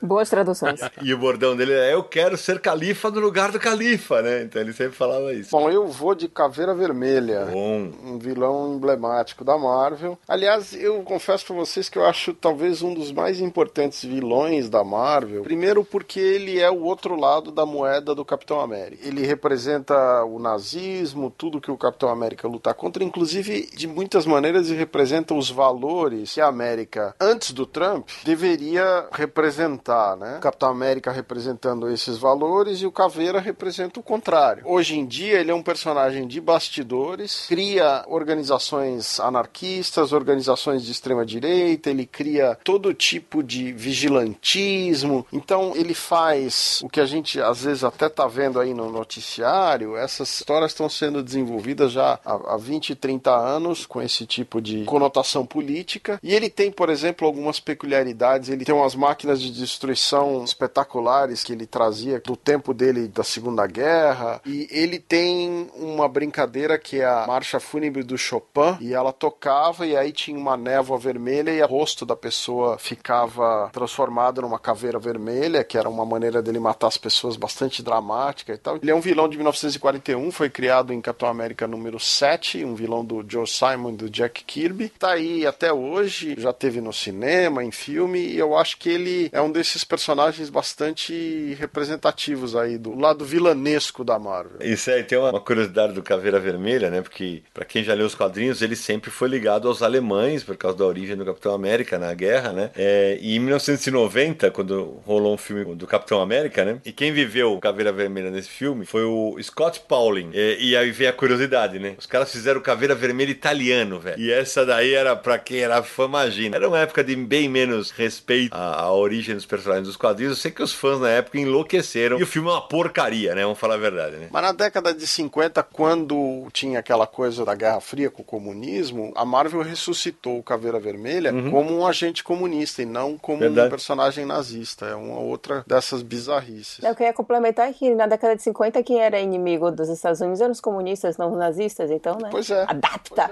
Pois é. no filme Capitão América, o primeiro Vingador, aí sim, já representado pelo Hugo Weaving, né? Aí é, fizeram uma representação bem bacana do personagem na telona, né? Aí é bom lembrar que o Hugo Weaving, ele ficou famoso pelo agente Smith em Matrix, né? Pô, grande vilão, hein? Lembrou de um grande então. vilão que não é dos quadrinhos, mas é um grande vilão. Eu gosto muito de Matrix. E ele também foi o Elfo Elrond em Senhor dos Anéis. Bem lembrado. Bom, então, já que vocês estão muito benevolentes, ninguém tá querendo falar os vilões que eu separei, né? É, quando ele foi mencionado há pouco, eu falei, vou perder porque eu tô por último. E eu vou falar do Rei do Crime, né? Que é um senhor personagem, né? Wilson Grant Fisk, né? Pra mim é um dos grandes vilões a quadrinhos. É numa lista que a, o site DGN chegou a publicar de todos os vilões de todos os tempos, ele apareceu na décima posição. E ele estreia, curiosamente, apesar de ele ter ficado mais famoso como um vilão do Demolidor, ele estreia como um vilão do Homem-Aranha, né? Amazing Spider-Man número 50, em julho de 67, criado pelo Stan Lee e pelo John Romita Sr. Mas o que esse personagem depois se desenvolve, a princípio ele era meio. Acho que o Sérgio pode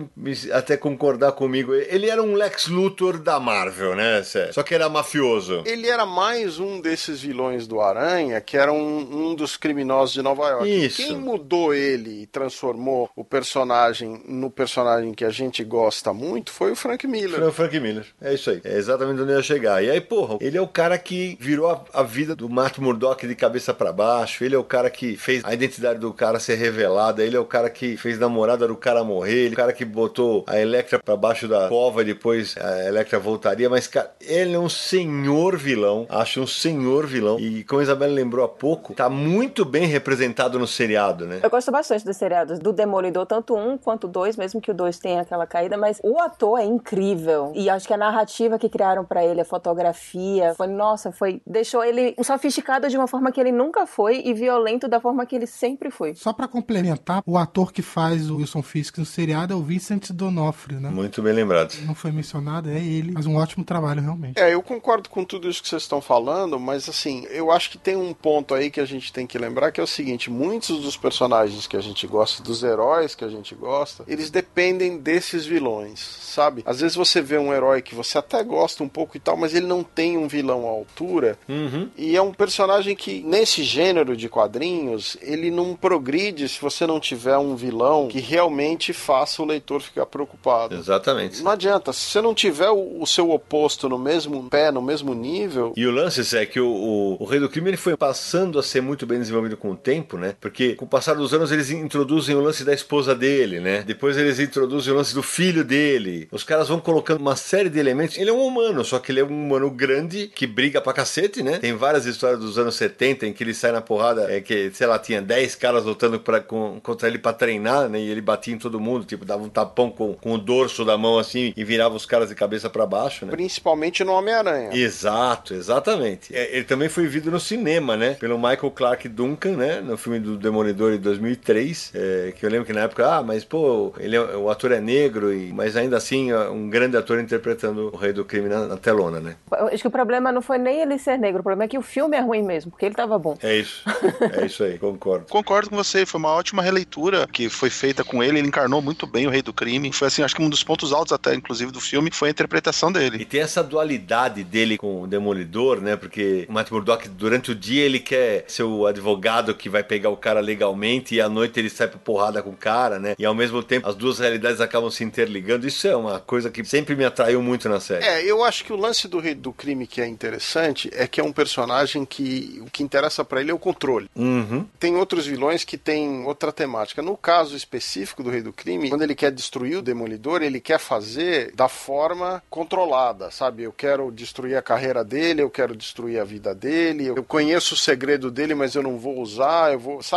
Isso deixa o personagem complexo, interessante, a- a- as motivações, sei lá. Acho que é um dos acertos do personagem. Eu acho que um, um momento muito forte do personagem é justamente né, na queda do Murdoch, quando ele espanca, o Martin Murdoch espanca, mas para, né? Ele fala, tá, até aqui, né? Fiz o que eu queria. E aí solta na mão dos bandidos dele lá. É é uma história forte, bem forte. Porque logo no início do seriado, é- o impacto é absurdo. Ô, Nari, recentemente a Panini tá lançando os encadernados né, da fase do. as ótimas fases do Bendis, e agora no último tem o encerramento do Bendis e o começo do Brubaker, né? Que é bem naquele momento em que o, o, o rei tá sacaneando pra caramba e o Matt Murdock vai defendê-lo. Essas brincadeiras é que pra mim tornam uma coisa muito mais saborosa, cara. Então, continuando na minha galeria de vilões não muito usuais, é, dessa vez agora eu vou pra um mangá que é Parasite, que é do Hitoshi Iwaki. Saiu lá no Japão entre 1988 e 1995 e aqui no Brasil ele teve todos os 10 volumes, saíram pela editora JBC entre 2015 e 2016, é super fácil de achar. E a máxima é de que existem seres que estão espalhados pelo universo e tem uma hora que esses seres eles meio que olham assim pro planeta Terra e falam: "Nossa, mas o planeta Terra tá meio desbalanceado, né? Existe uma criatura que está matando as outras criaturas e está tornando um ambiente não muito salutar. Acho que a gente precisa equilibrar esse jogo. Então eles resolvem é, entrar, se tornar parasitas dos seres humanos, porque sim, eles estavam falando dos seres humanos, e resolvem matar 50% da humanidade. É algo parecido com a lógica de Thanos. A inspiração. Ó a inspiração aí. E o mangá, ele tem muito essa pegada de você ficar refletindo sobre o comportamento humano e vários axiomas que nós temos como certo e como errado. E ele começa a questionar do ponto de vista como um alienígena. E você começa também a se questionar se esse alienígena está certo ou se ele está errado. Só que ao mesmo tempo ele também vira um mangá de suspense, porque na primeira edição, no primeiro volume, isso é logo dos primeiros capítulos, tem um personagem principal que ele é um adolescente chamado Shinichi. Ele é um estudante de colégio, é, tá estudando para vestibular, ele é super inteligente e um parasita resolve entrar no corpo dele. Só que enquanto o parasita está entrando, o menino acorda, ele estava dormindo e ele consegue fazer uma espécie de torniquete no braço e o parasita fica preso então no braço dele. Então eles começam a conviver. Eles dividem cérebro, né, cada um. E o que um tá pensando, o outro também está pensando, o que um tá sentindo e vai evoluindo essa, esse relacionamento deles ao ponto de o, o Shinichi ele começa a entender o ponto de vista do parasita e é a partir daí que o leitor também começa a entender e o parasita também começa a entender o nosso ponto de vista. Um dos questionamentos que eu achei mais interessantes é que o Shinichi ele obviamente abomina o fato de que os parasitas estão comendo seres humanos. Eles estão se alimentando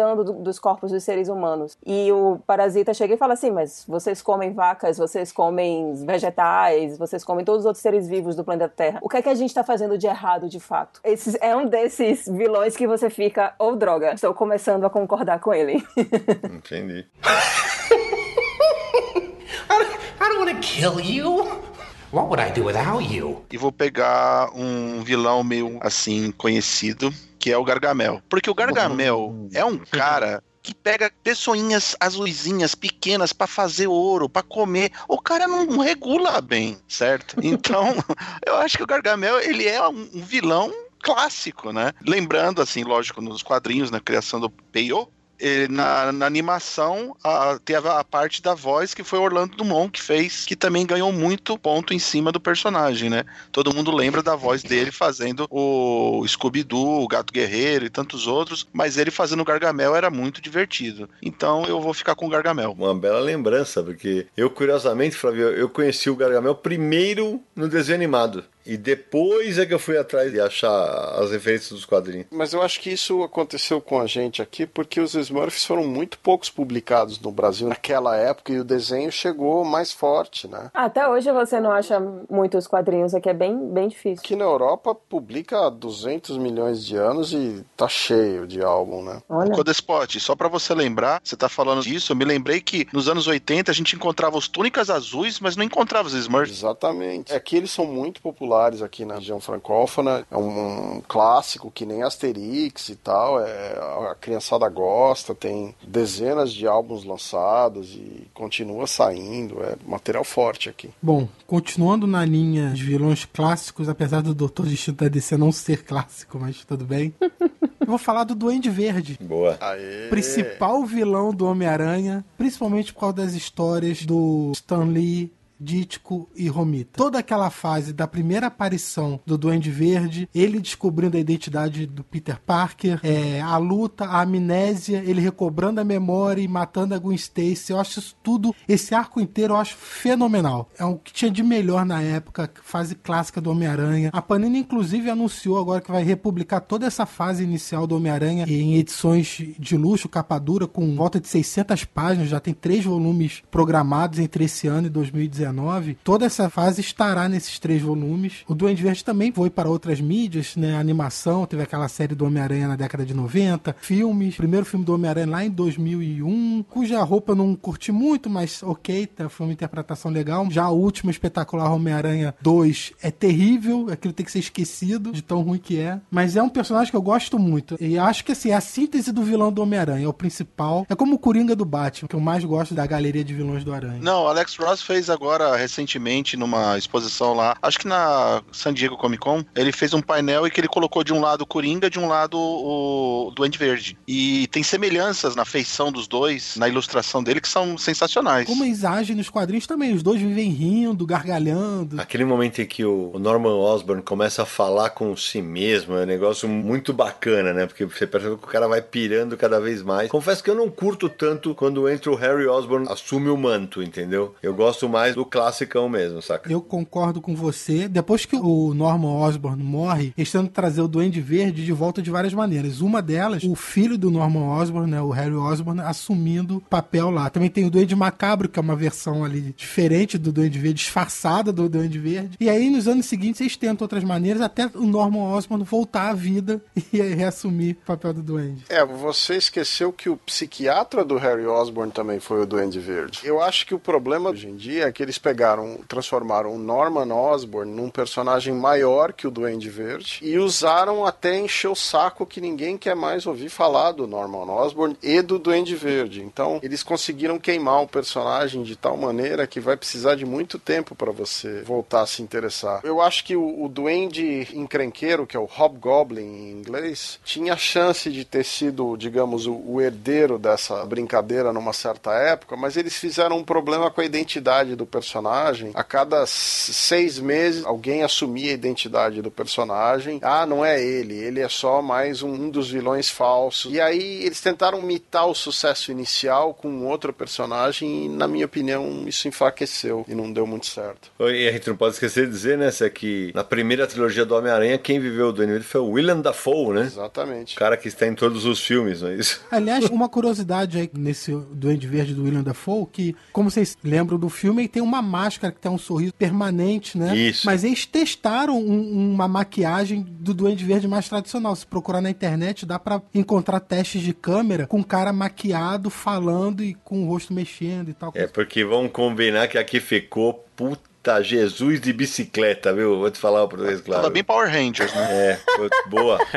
Definição perfeita. Muito boa. Eu acho que foi por isso que eu não desgostei, porque, enfim, Power Ranger faz parte da minha infância, então eu tô meio que acostumada com aquilo ali. Eu achei tipo, ah, não tinha tanto problema assim. Agora eu entendi. Não.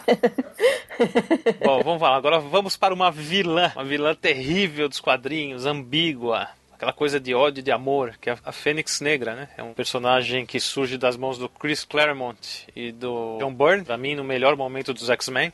Tem gente que não concorda, mas pra mim é o melhor momento dos X-Men, a fase que eu mais gosto essa, desses dois autores. Assina embaixo. Eu também. E- Acredito que sejam poucas pessoas que discordam, né? Ah, sempre tem, né? Aí que tá a graça. Mas é, o bacana é que aquele lance do amor dela pelo Scott Summers e dele por ela, e ela ficar enlouquecida pelo poder e não ter como se controlar, né? Criou aquele momento trágico dos quadrinhos e uma vilã que ela dizimou populações, né? Naquela explosão de poder dela. Então é. E até o ponto que chega no julgamento e quando ela comete suicídio para que ninguém mais morra no processo. É uma história forte e poderosa que trouxe ela de volta 250 milhões de vezes depois, que eu, nem eu entendo mais o que aconteceu. O auge dali. Até viagem no tempo, a Jean Grey do passado viaja pro futuro, tem de tudo. Jesus de bicicleta! Pra mim, o melhor é a Fênix Negra encarna também no Scott. Puta, e ele termina velho. matando o Xavier. O melhor é entre aspas, né, Zameli? Pelo amor de Deus. né? Sim, tô sendo sarcástica.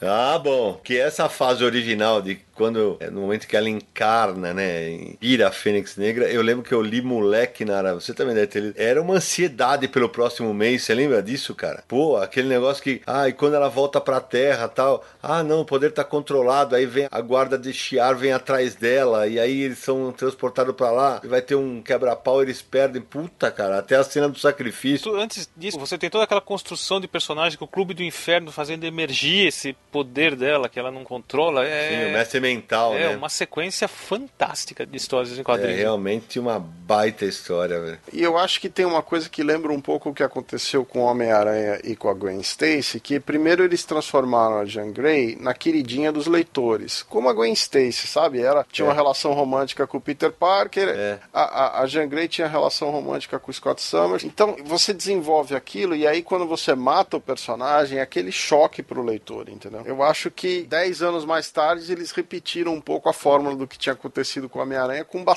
sucesso. E é interessante lembrar também é que, é, pelo menos nos, nas- nos quadrinhos mais ou menos recentes, né? agora aqui no Brasil deve ter pelo menos uns 5 anos, é, quando a Jean Grey do passado veio para o futuro, voltou com essa história do Clube do Inferno, né? Então meio que requentaram aí essa história. E antes que apareça alguém querendo me matar, a história quando a Fênix Negra encarna no Scott Summer, na realidade era para ter encarnado na Hope, que é a filha deles dois, do futuro, um negócio assim desse. E não encarna só no Scott Summer, mas também pega outros personagens.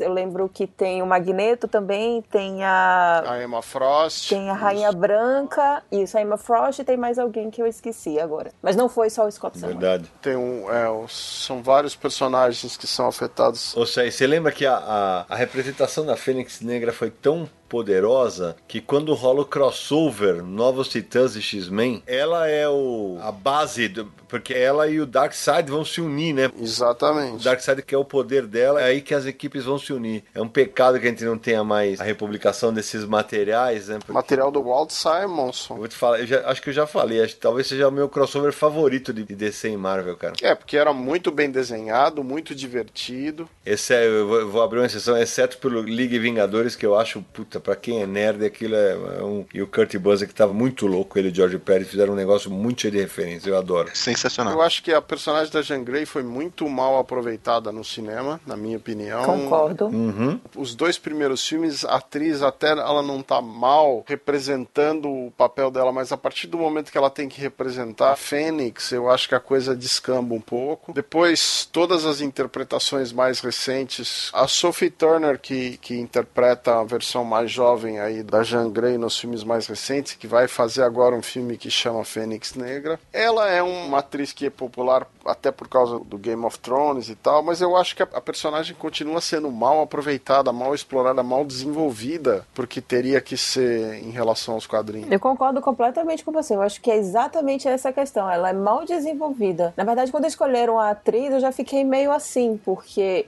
Pra mim ficou muito claro que é aproveitar o hype de Game of Thrones. Pelo menos comparando com o seriado, como a personagem Sansa ela é meio apagada e ela precisa ser aquilo ali, com o tempo é que ela vai ganhando umas sombras de poder, né? E ela vai ficando muito mais forte. é, eu não, não gostei muito dela como Jean Grey, não. E eu acho que assim, a personagem Jean Grey, ela tem um pouco de queridinha da América, né? Aquela personagem bonitinha, fofinha. Só que a Jean Grey, quando eu conheci, foi no desenho do X-Men. Então ela não era fofinha, bonitinha. Ela já era uma mulher estabelecida, ela sabia o que ela queria, ela sabia se portar, ela sabia como funcionava o relacionamento dela com o Scott Summer. Quando eu vejo esses menininhas fazendo Jean Grey eu- me incomoda. E eu não sei como é que vai conseguir interpretar o poder de uma Fênix Negra e a explosão da Fênix Negra, o que é que ela realmente representa. Eu, eu tenho muito medo. Eu acho que vai ser uma bomba gigantesca. Olha, foi anunciado agora que o filme vai passar por refilmagens. O filme que já era pra estar estreando foi adiado pro ano que vem e vão ser feitas refilmagens. Algumas pessoas especulam que é pra incluir ligação com Vingadores, porque agora a Disney comprou a Fox. A minha primeira impressão desse filme é o seguinte: vamos encerrar X-Men aqui. A gente tá comprando essa parada e a gente vai reiniciar tudo novo daqui a pouco. Então acho que vai ser um tipo. A Fênix Negra vai ser o canto do cisne, entendeu? Dessa fase dos X-Men da Fox e depois a Disney vai reiniciar tudo. Entendi.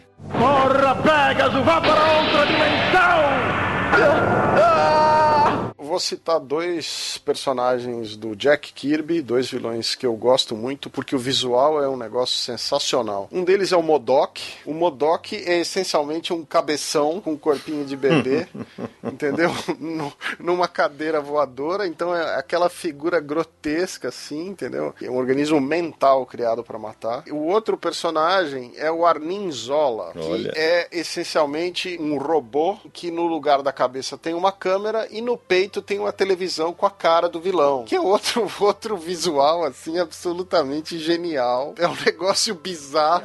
É. vilão, realmente. O que eu acho sensacional é que esses dois vilões, eles são muito gráficos, eles são muito diferentes. A maioria dos vilões é aquela coisa, eu tenho um uniforme, eu tenho uma capa, eu tenho, né? E esses dois são muito diferentes do padrão. É aquela coisa Kirby de criar um negócio completamente insano, entendeu? Os dois vilões têm histórias muito divertidas, frequentemente com o Capitão América ou com o Homem de Ferro, são inimigos aí desses personagens, principalmente do Capitão América, né? Mas eu me divirto muito assim, quando você pega um desenhista bacana com eles e tem uma história razoável, sai coisas bem divertidas com esses vilões. Sério, vou te contar que eu odiava os dois, achava os dois uma porcaria, né?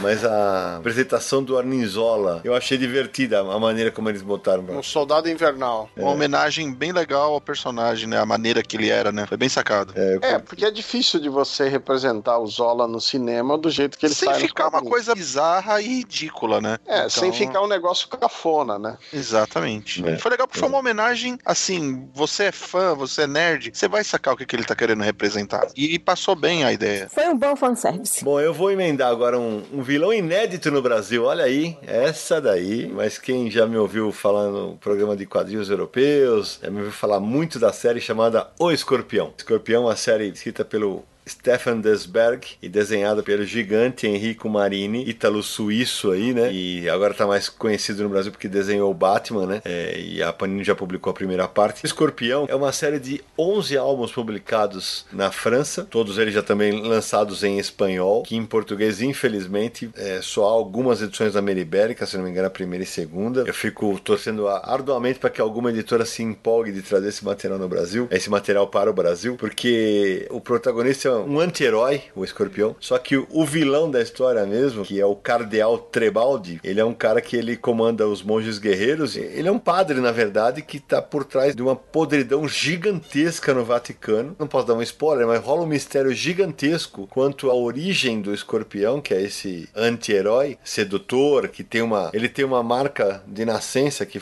parece um escorpião, que é nas costas, né? E aí começa uma aventura incrível que Flávio já leu alguns, né, Flavinho? Eu, sou muito emprestava pra- grato a você ter me apresentado, Escorpião. é, eu tra... Cada vez que eu pego a edição espanhola, eu trago. E pra quem tem aquela urgência, né, do leitor, especialmente o leitor acostumado com super-heróis, aquela urgência de, ah, meu Deus, o mês que vem, não sei o quê. O último álbum do Escorpião publicado é de 2014. Faz quatro anos que não sai nada inédito e os europeus ficam nessa angústia esperando que saia mais. E agora o Marino tá desenhando o décimo segundo e sem data pra acabar. Esse aqui é o mais louca dessa história, porque a primeira edição é de 2000. Já vão aí 18 anos só, apenas com 11 álbuns publicados. Ainda assim, o vilão, que é o Cardeal Trebaldi, o cara é malvado pra caramba. Ele é um padre, né? Então, por conta disso, fica tudo muito mais interessante e com um desenho absolutamente maravilhoso. Eu sempre comparo muito com os Três Mosqueteiros, com os dois romances. Exato. Porque tem esse, tem esse mesmo clima, tem a ideia dos vilões, tem a Madame nos Três Mosqueteiros, né? Um pouco esse pique, esse, só que os personagens são diferentes e tal, mas bem inspirado nesse tipo de aventura, né? E a vilania é nesse clima pesado, assim. É isso aí. Pessoal, o papo tá espetacular e antes da gente ir para as rodadas finais, eu só vou exemplificar aqui o tanto que os vilões estão no coraçãozinho das pessoas. Na semana que a gente tá gravando esse podcast, a gente teve uma notícia muito, muito ruim, né? Da demissão de centenas de profissionais do Editor Abril e o cancelamento de 10 títulos, entre eles estava a revista Mundo Estranho, com a qual eu colaborei durante puta, quase 15 anos, foram 14 exatamente, desde 2004 a 2018. Eu editei dois especiais exclusivamente de vilões. Um, em 2003 eu fiz o Guia Curioso dos Vilões do Cinema e da TV e vendeu tão bem que no ano seguinte a gente lançou o Almanac Curioso dos Vilões de HQs e Mangás. Quer dizer, não é uma coisa recente, é um negócio que é um negócio que tá aí há tempos atraindo a atenção da galera. E como a gente já falou de vários vilões, a gente já tá com ação de uma hora e meia praticamente de bate-papo aqui, agora vou propor o seguinte: em vez de a gente se estender, cada um cita um vilão, os nossos ouvintes merecem conhecer e fala de que mangá, de que quadrinho ele é, para que os nossos ouvintes corram atrás. Então, na mesma ordem que a gente começou, Isabelle. Então tá, meu próximo vilão, ou melhor, que eu vou citar aqui, é o governador de The Walking Dead. Ele fez muito sucesso tanto nos quadrinhos como no seriado pela sua crueldade. Vou de Adão Negro, o vilão vai ser agora representado pelo grande The Rock. É um baita de um vilão, é o vilão do Shazam. Eu acho que é um vilão que todo mundo merece dar uma olhadinha sobre ele, porque ele vem do Egito Antigo, eu adoro o Egito Antigo. Vilão de quem, Naranja? Do Shazam. Que Shazam, Capitão Marvel! Você tá parecendo um noob! Pelo amor de Deus, tá de brincadeira, vai. Que eu vou citar, todo mundo conhece, mas eles são icônicos. Aliás, o visual deles representa o visual do que a gente tem, do arquétipo do bandido, do vilão, inclusive. Os irmãos Metralha da Disney, criados em 1951 por Karl Barks, e que estão aí aterrorizando o tio Patinhas há tantos e tantos anos. Já que o Naranjo falou de um grupo de vilões da Disney, eu lembrei de outro da Disney também, também adversário do tio Patinhas, que é o Pão Duro McMoney, rival financeiro do tio Patinhas, né? E além dele tinha o Patacôncio também, né? Sim, tem também. Então, são vários os personagens aí da Disney também. Ó, eu vou citar o Rasputin do Hellboy. Lazarento! Não era esse, não era esse, não era esse. O, o Rasputin é um vilão baseado numa figura histórica. Eu acho um dos vilões mais interessantes aí que o Minhola criou pra série do Hellboy. Concordo. Então eu vou fazer uma dose dupla do mesmo personagem. Vou citar dois vilões: o inesquecível Spirit de Will Eisner, o Octopus, e a curvilínea e linda Silk Satan. É uma pena que Spirit não seja republicado no Brasil, porque as novas gerações mereciam conhecer esse material. Então, os meus próximos vilões, porque não, não é apenas uma, um ser só, são os anjos de Evangelion, que é o mangá, o famoso mangá que saiu aqui pela JBC, e que são os anjos que estão ali atacando o planeta Terra. Boa. Vou de Gorilla Grodd. Eu gosto muito desse personagem, pode me julgar. Eu adoro Gorilla Grodd.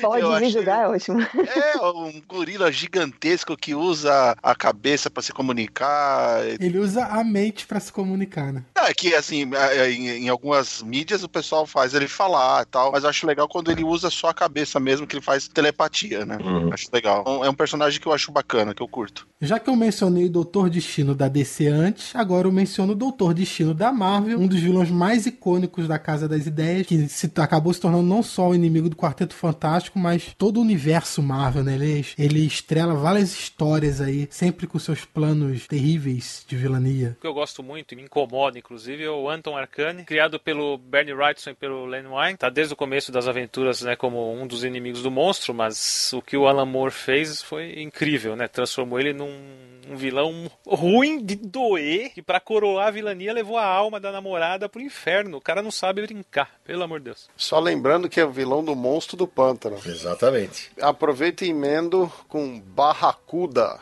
que é um vilão do Justiceiro, que é um personagem que tem uma galeria de vilões pobre, e é um personagem do Garth Ennis, que frequentemente desenhado pelo Goran Parlov, que fez tanto sucesso que ganhou uma minissérie. Bom, eu vou na- no personagem que eu usei pra brincar com o Naranja da abertura. A gente não pode esquecer do Loki, né? Deus Atrapaça, que é o irmão do Thor. E pra quem nunca leu nada do Loki, eu recomendo. Acho que ainda dá pra encontrar uma edição da Panini chamada Loki, com desenho do Ezad Ribic e com roteiro do Robert Roddy. Agora eu vou falar de alguém de super-heróis.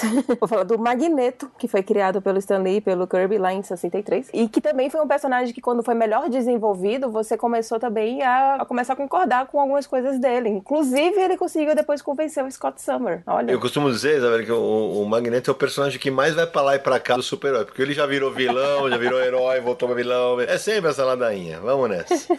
Bom, eu agora vou de Otto Liber. Quem é Otto Liber? Otto Liber é o vilão do Black Sad, Alma Vermelha, do Juanjo Garnido, que é um baita de um vilão que você não diz que ele é um vilão e tem todo um passado sensacional essa história. Eu recomendo Black Sad, Alma Vermelha. Publicado aqui pela César SP, e o Flávio falou do Juan Garnido, que é o desenhista. O roteirista é o Juan Dias Canales. Esse é mesmo. E eu vou falar de Lucifer, a versão que está em Sandman, também segundo personagem que eu cito de Sandman, que, né, obviamente é o diabo, o- aquele que governa o inferno, que abre mão de seu reino e vem viver na Terra e acabou ganhando uma série mensal pela Vertigo, que durou bastante, depois outras séries foram lançadas e virou até agora série de TV também. Adoro a maneira como o imperador romano Júlio César é retratado na série do Asterix. Bárbaro. É divertidíssimo. Ele não sabe mais o que fazer contra aqueles irredutíveis gauleses e, afinal de contas, esses romanos são os loucos. Vou pegar o Lobo Solitário e o seu arqui-inimigo, que é o Retsudo Yagyu, que é o arqui-inimigo e o arquiteto de toda a desgraça que caiu em cima do Ito Ogami. Tá aí uma grande lembrança. Já que você falou de mangá, eu também vou de mangá, sério. Um mangá que eu tive a honra de editar quando eu trabalhei na Conrad. Apesar do pessoal falar muito do Majin Buu e tal, pra mim, os vilões mais marcantes de Dragon Ball são o Freeza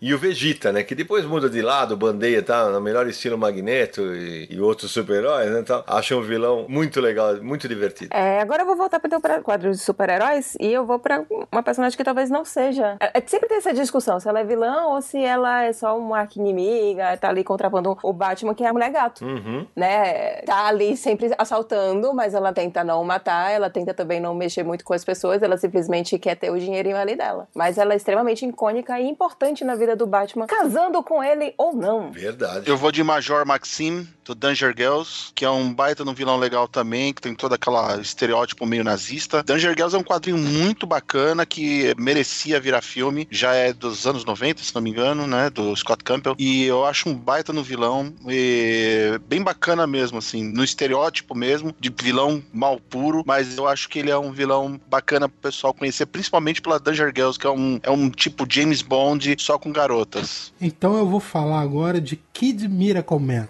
Agora pegou pesado.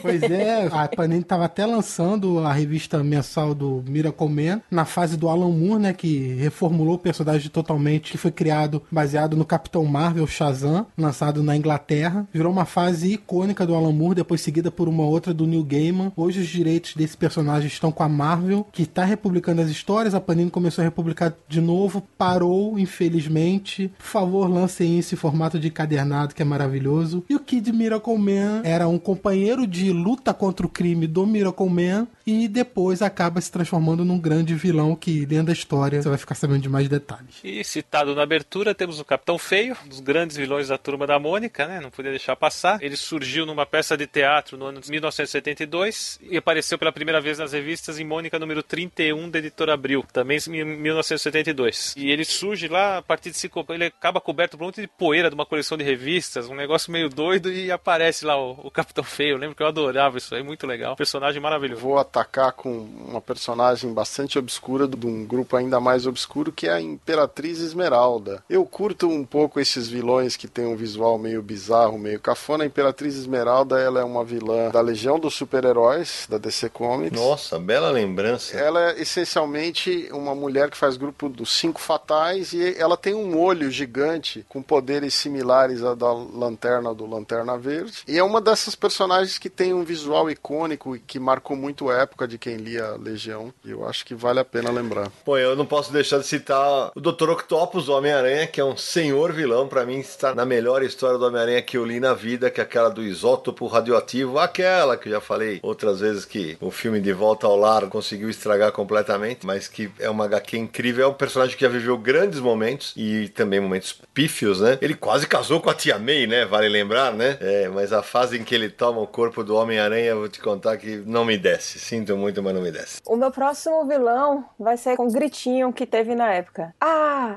eu sou Toguro! que é do mangá Yu Yu Hakusho, de Yoshihiro Togashi. É um vilão muito caricato e ficou muito marcado na época porque ele ia crescendo de acordo com as porcentagens dele, né? Então ele tava 50% mais forte, 70% mais forte. Aí teve um momento que ele chegou a 100% mais forte, que ele dobrou de tamanho, ficou um negócio monstruoso e ele conseguiu ultrapassar os 100%. E eu acho genial essa- essas coisas que mangá shonen tem muito, de você ficar ultrapassando, né? Tipo os Super Saiyajins de Dragon Ball. Então, Toguro. Bom, o meu próximo é o Joe, William, Jack e Everall, os irmãos Dalton, do Maurice e vilões do Lucky Lucky, que também é um quadrinho que eu adoro. Sensacional. E ele- eles são sensacionais também, porque, pô, as situações que o Avril mete com o Joe é- é- são brigas de irmão típicas. Pra quem tem irmão, sabe, é umas coisas ali bate. E eles são personagens muito bem criados, tanto que eles estão, acho que quase em todos os álbuns, né? Se não for todos. Mas é uma dica que eu dou que eu acho sensacional, os irmãos Dalton. Inclusive, tem um filme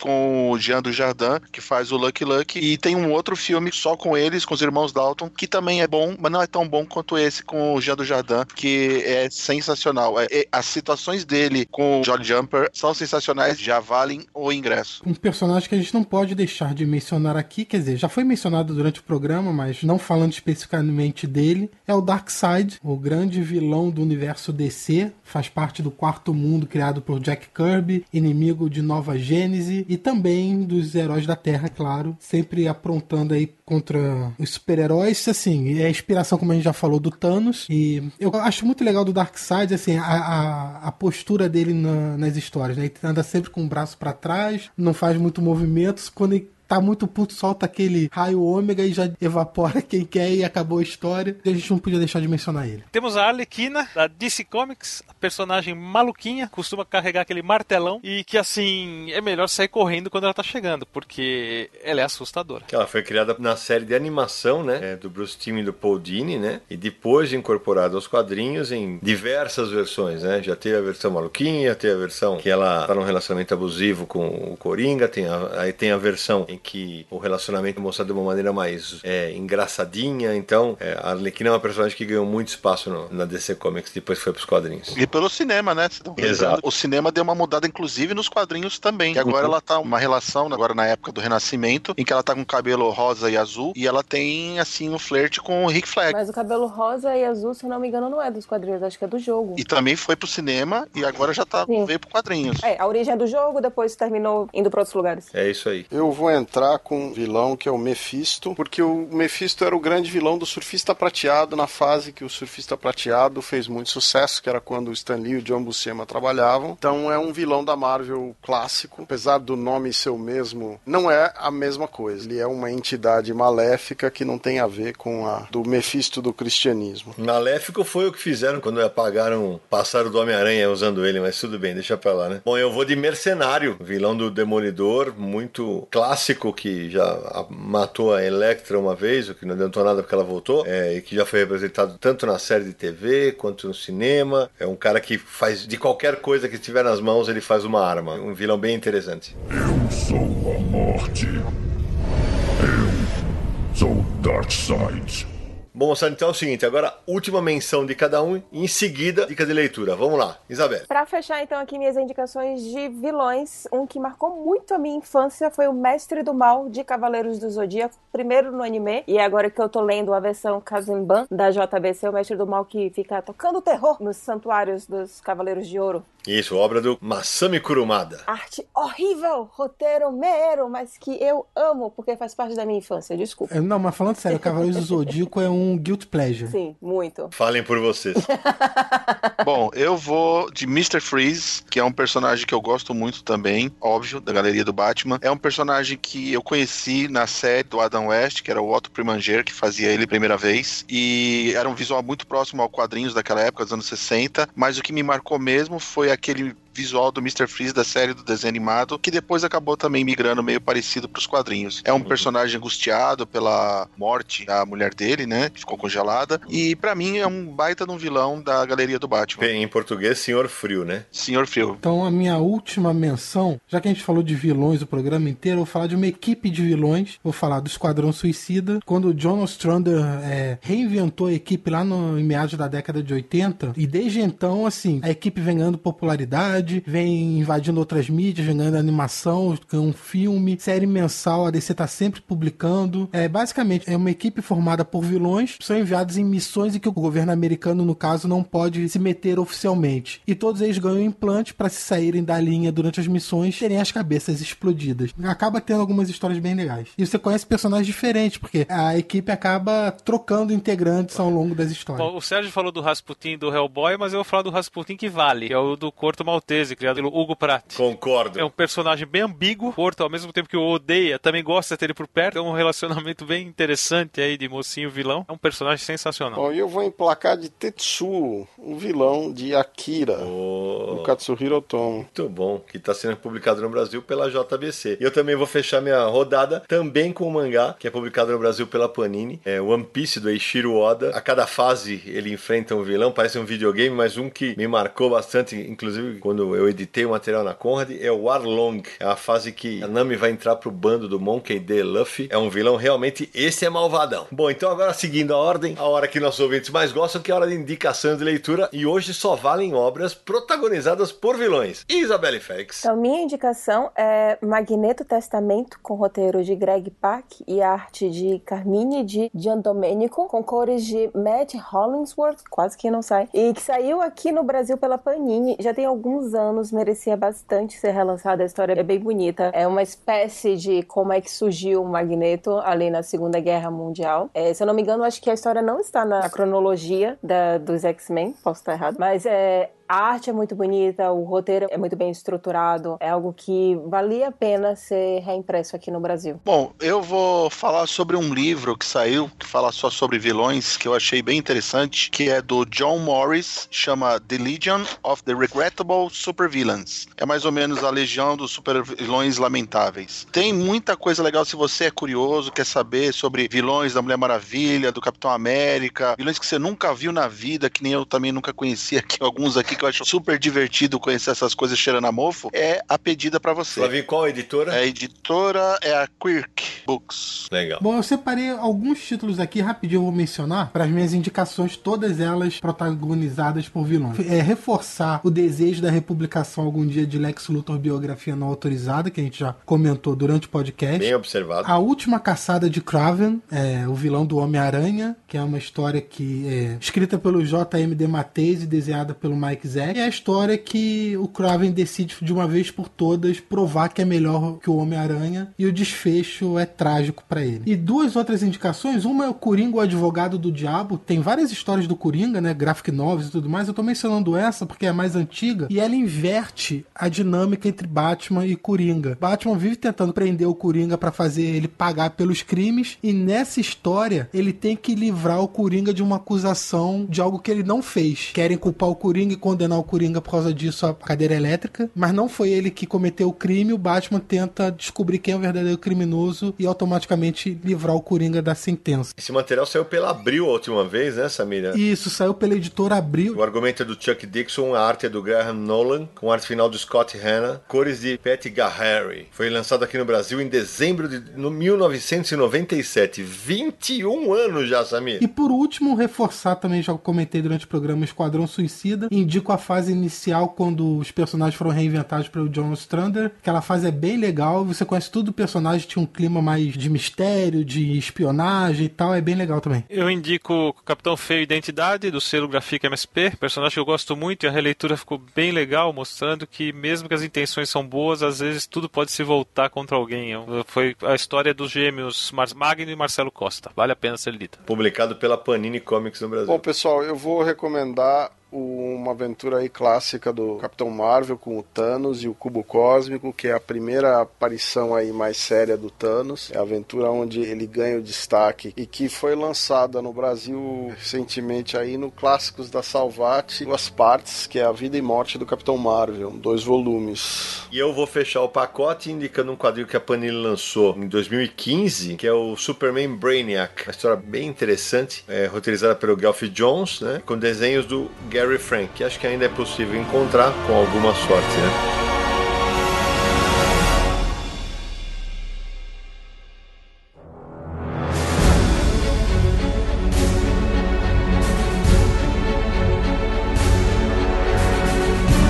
Antes de terminar, quem quiser encontrar o Confins do Universo nesta internet cheia de vilões, como é que faz? Basta acessar podcast.universohq.com Lá estarão listados todos os agora 56 episódios do, do Confins do Universo. Também estamos no iTunes, é só buscar por Confins do Universo. Na busca, você lá você vai poder assinar o feed, deixar avaliação, deixar comentários dizendo o que você achou do podcast, mandar mensagens por e-mail é podcast@universohq.com ou mensagens de áudio pelo WhatsApp DDD 11 94583 5989. Repita. DDD 11 94583 5989. Confins do Universo é um podcast do site Universo HQ www.universohq.com, que está prestes a completar 19 anos, acontecerá em janeiro agora de 2019. Tudo sobre o mundo dos quadrinhos e nas redes sociais é só buscar por Universo HQ no Facebook, no Twitter e no Instagram. Confins do Universo tem a periodicidade quinzenal. Se você quiser conhecer o nosso projeto no Catarse, é só acessar catarse.me barra Universo HQ. E também, se você agora quiser comprar nas camisas do Confins no Universo, é só acessar o site As Baratas em www.asbaratas.com.br. É isso aí. Bom, então depois desse papo cheio de vilania, queria demais agradecer a companhia de todo mundo e passar para as palavras finais de Isabelle Félix. Gente, muito obrigada por terem me chamado, foi muito divertido. Quem quiser, por uma acaso, me achar pelas internets da vida, pode me achar no Instagram, é, pelo arroba Felix, underline, Belly com dois L's. Ou então no Twitter também, arroba Felix, ou então no podcast que eu também estou sempre ali participando, que é o MD Manas, que é a versão feminina, por assim dizer, ou talvez a versão organizada do MDM. e de vez em quando, muito de vez em quando, ela ainda resenha pro Universo HQ, viu? Só pra dar um puxão de orelha. Eita, desgrupa.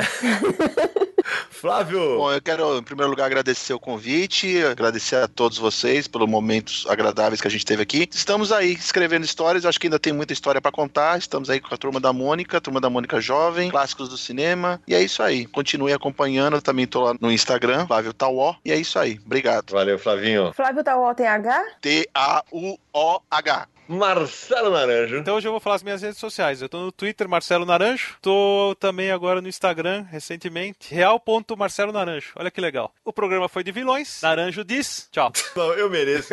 Esse é o Naranjo. 56 episódios, 18 anos.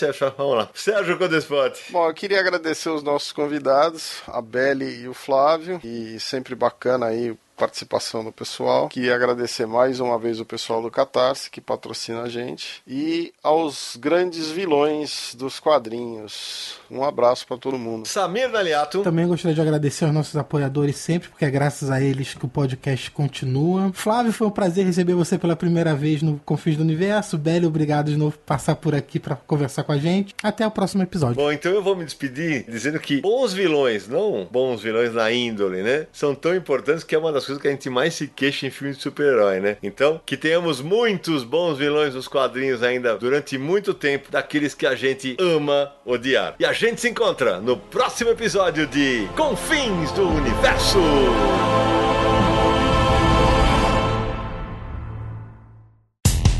Dia mais claro ou na noite mais densa, você está deixando a nossa presença. Faça uma boa viagem de volta, mas não fique disperso. Nos encontraremos no próximo episódio de Confins do Universo.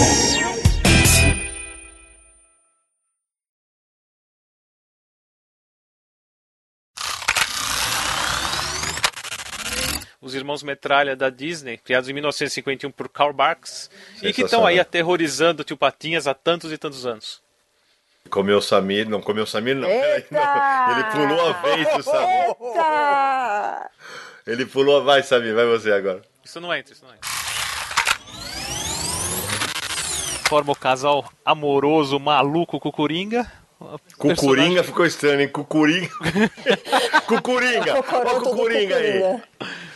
Ah, te- Pronuncia com o Coringa, né? ok, ok.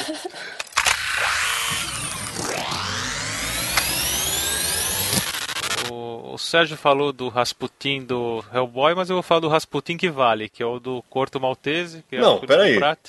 O, o, o Sérgio falou do Hellboy, eu pensei que era do, do Cuprat. Não, do do Hellboy, Hellboy. pô.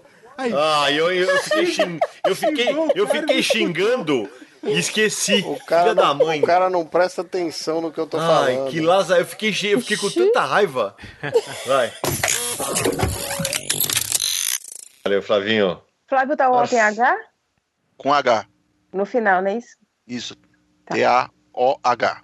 Perfeito. T-A. Não, T-A-U-O-H, não é? Tá o O. É, eu esqueci o O. É não, que você falou, então repete, fala T-A-U-O-H. T-A-O-U-H. Tá o O. Não! Aí você Não. falou tá ou. Oh, entrou por dessa. Entrou por dessa. Jesus de bicicleta. Vai dessa, repete. T-A-U-O.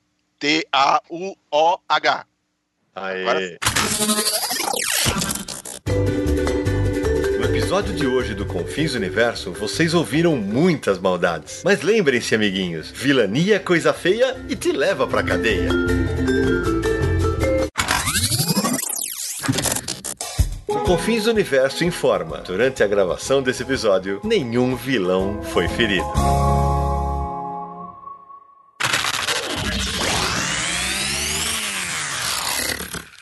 Este podcast foi editado por Radiofobia, podcast e multimídia.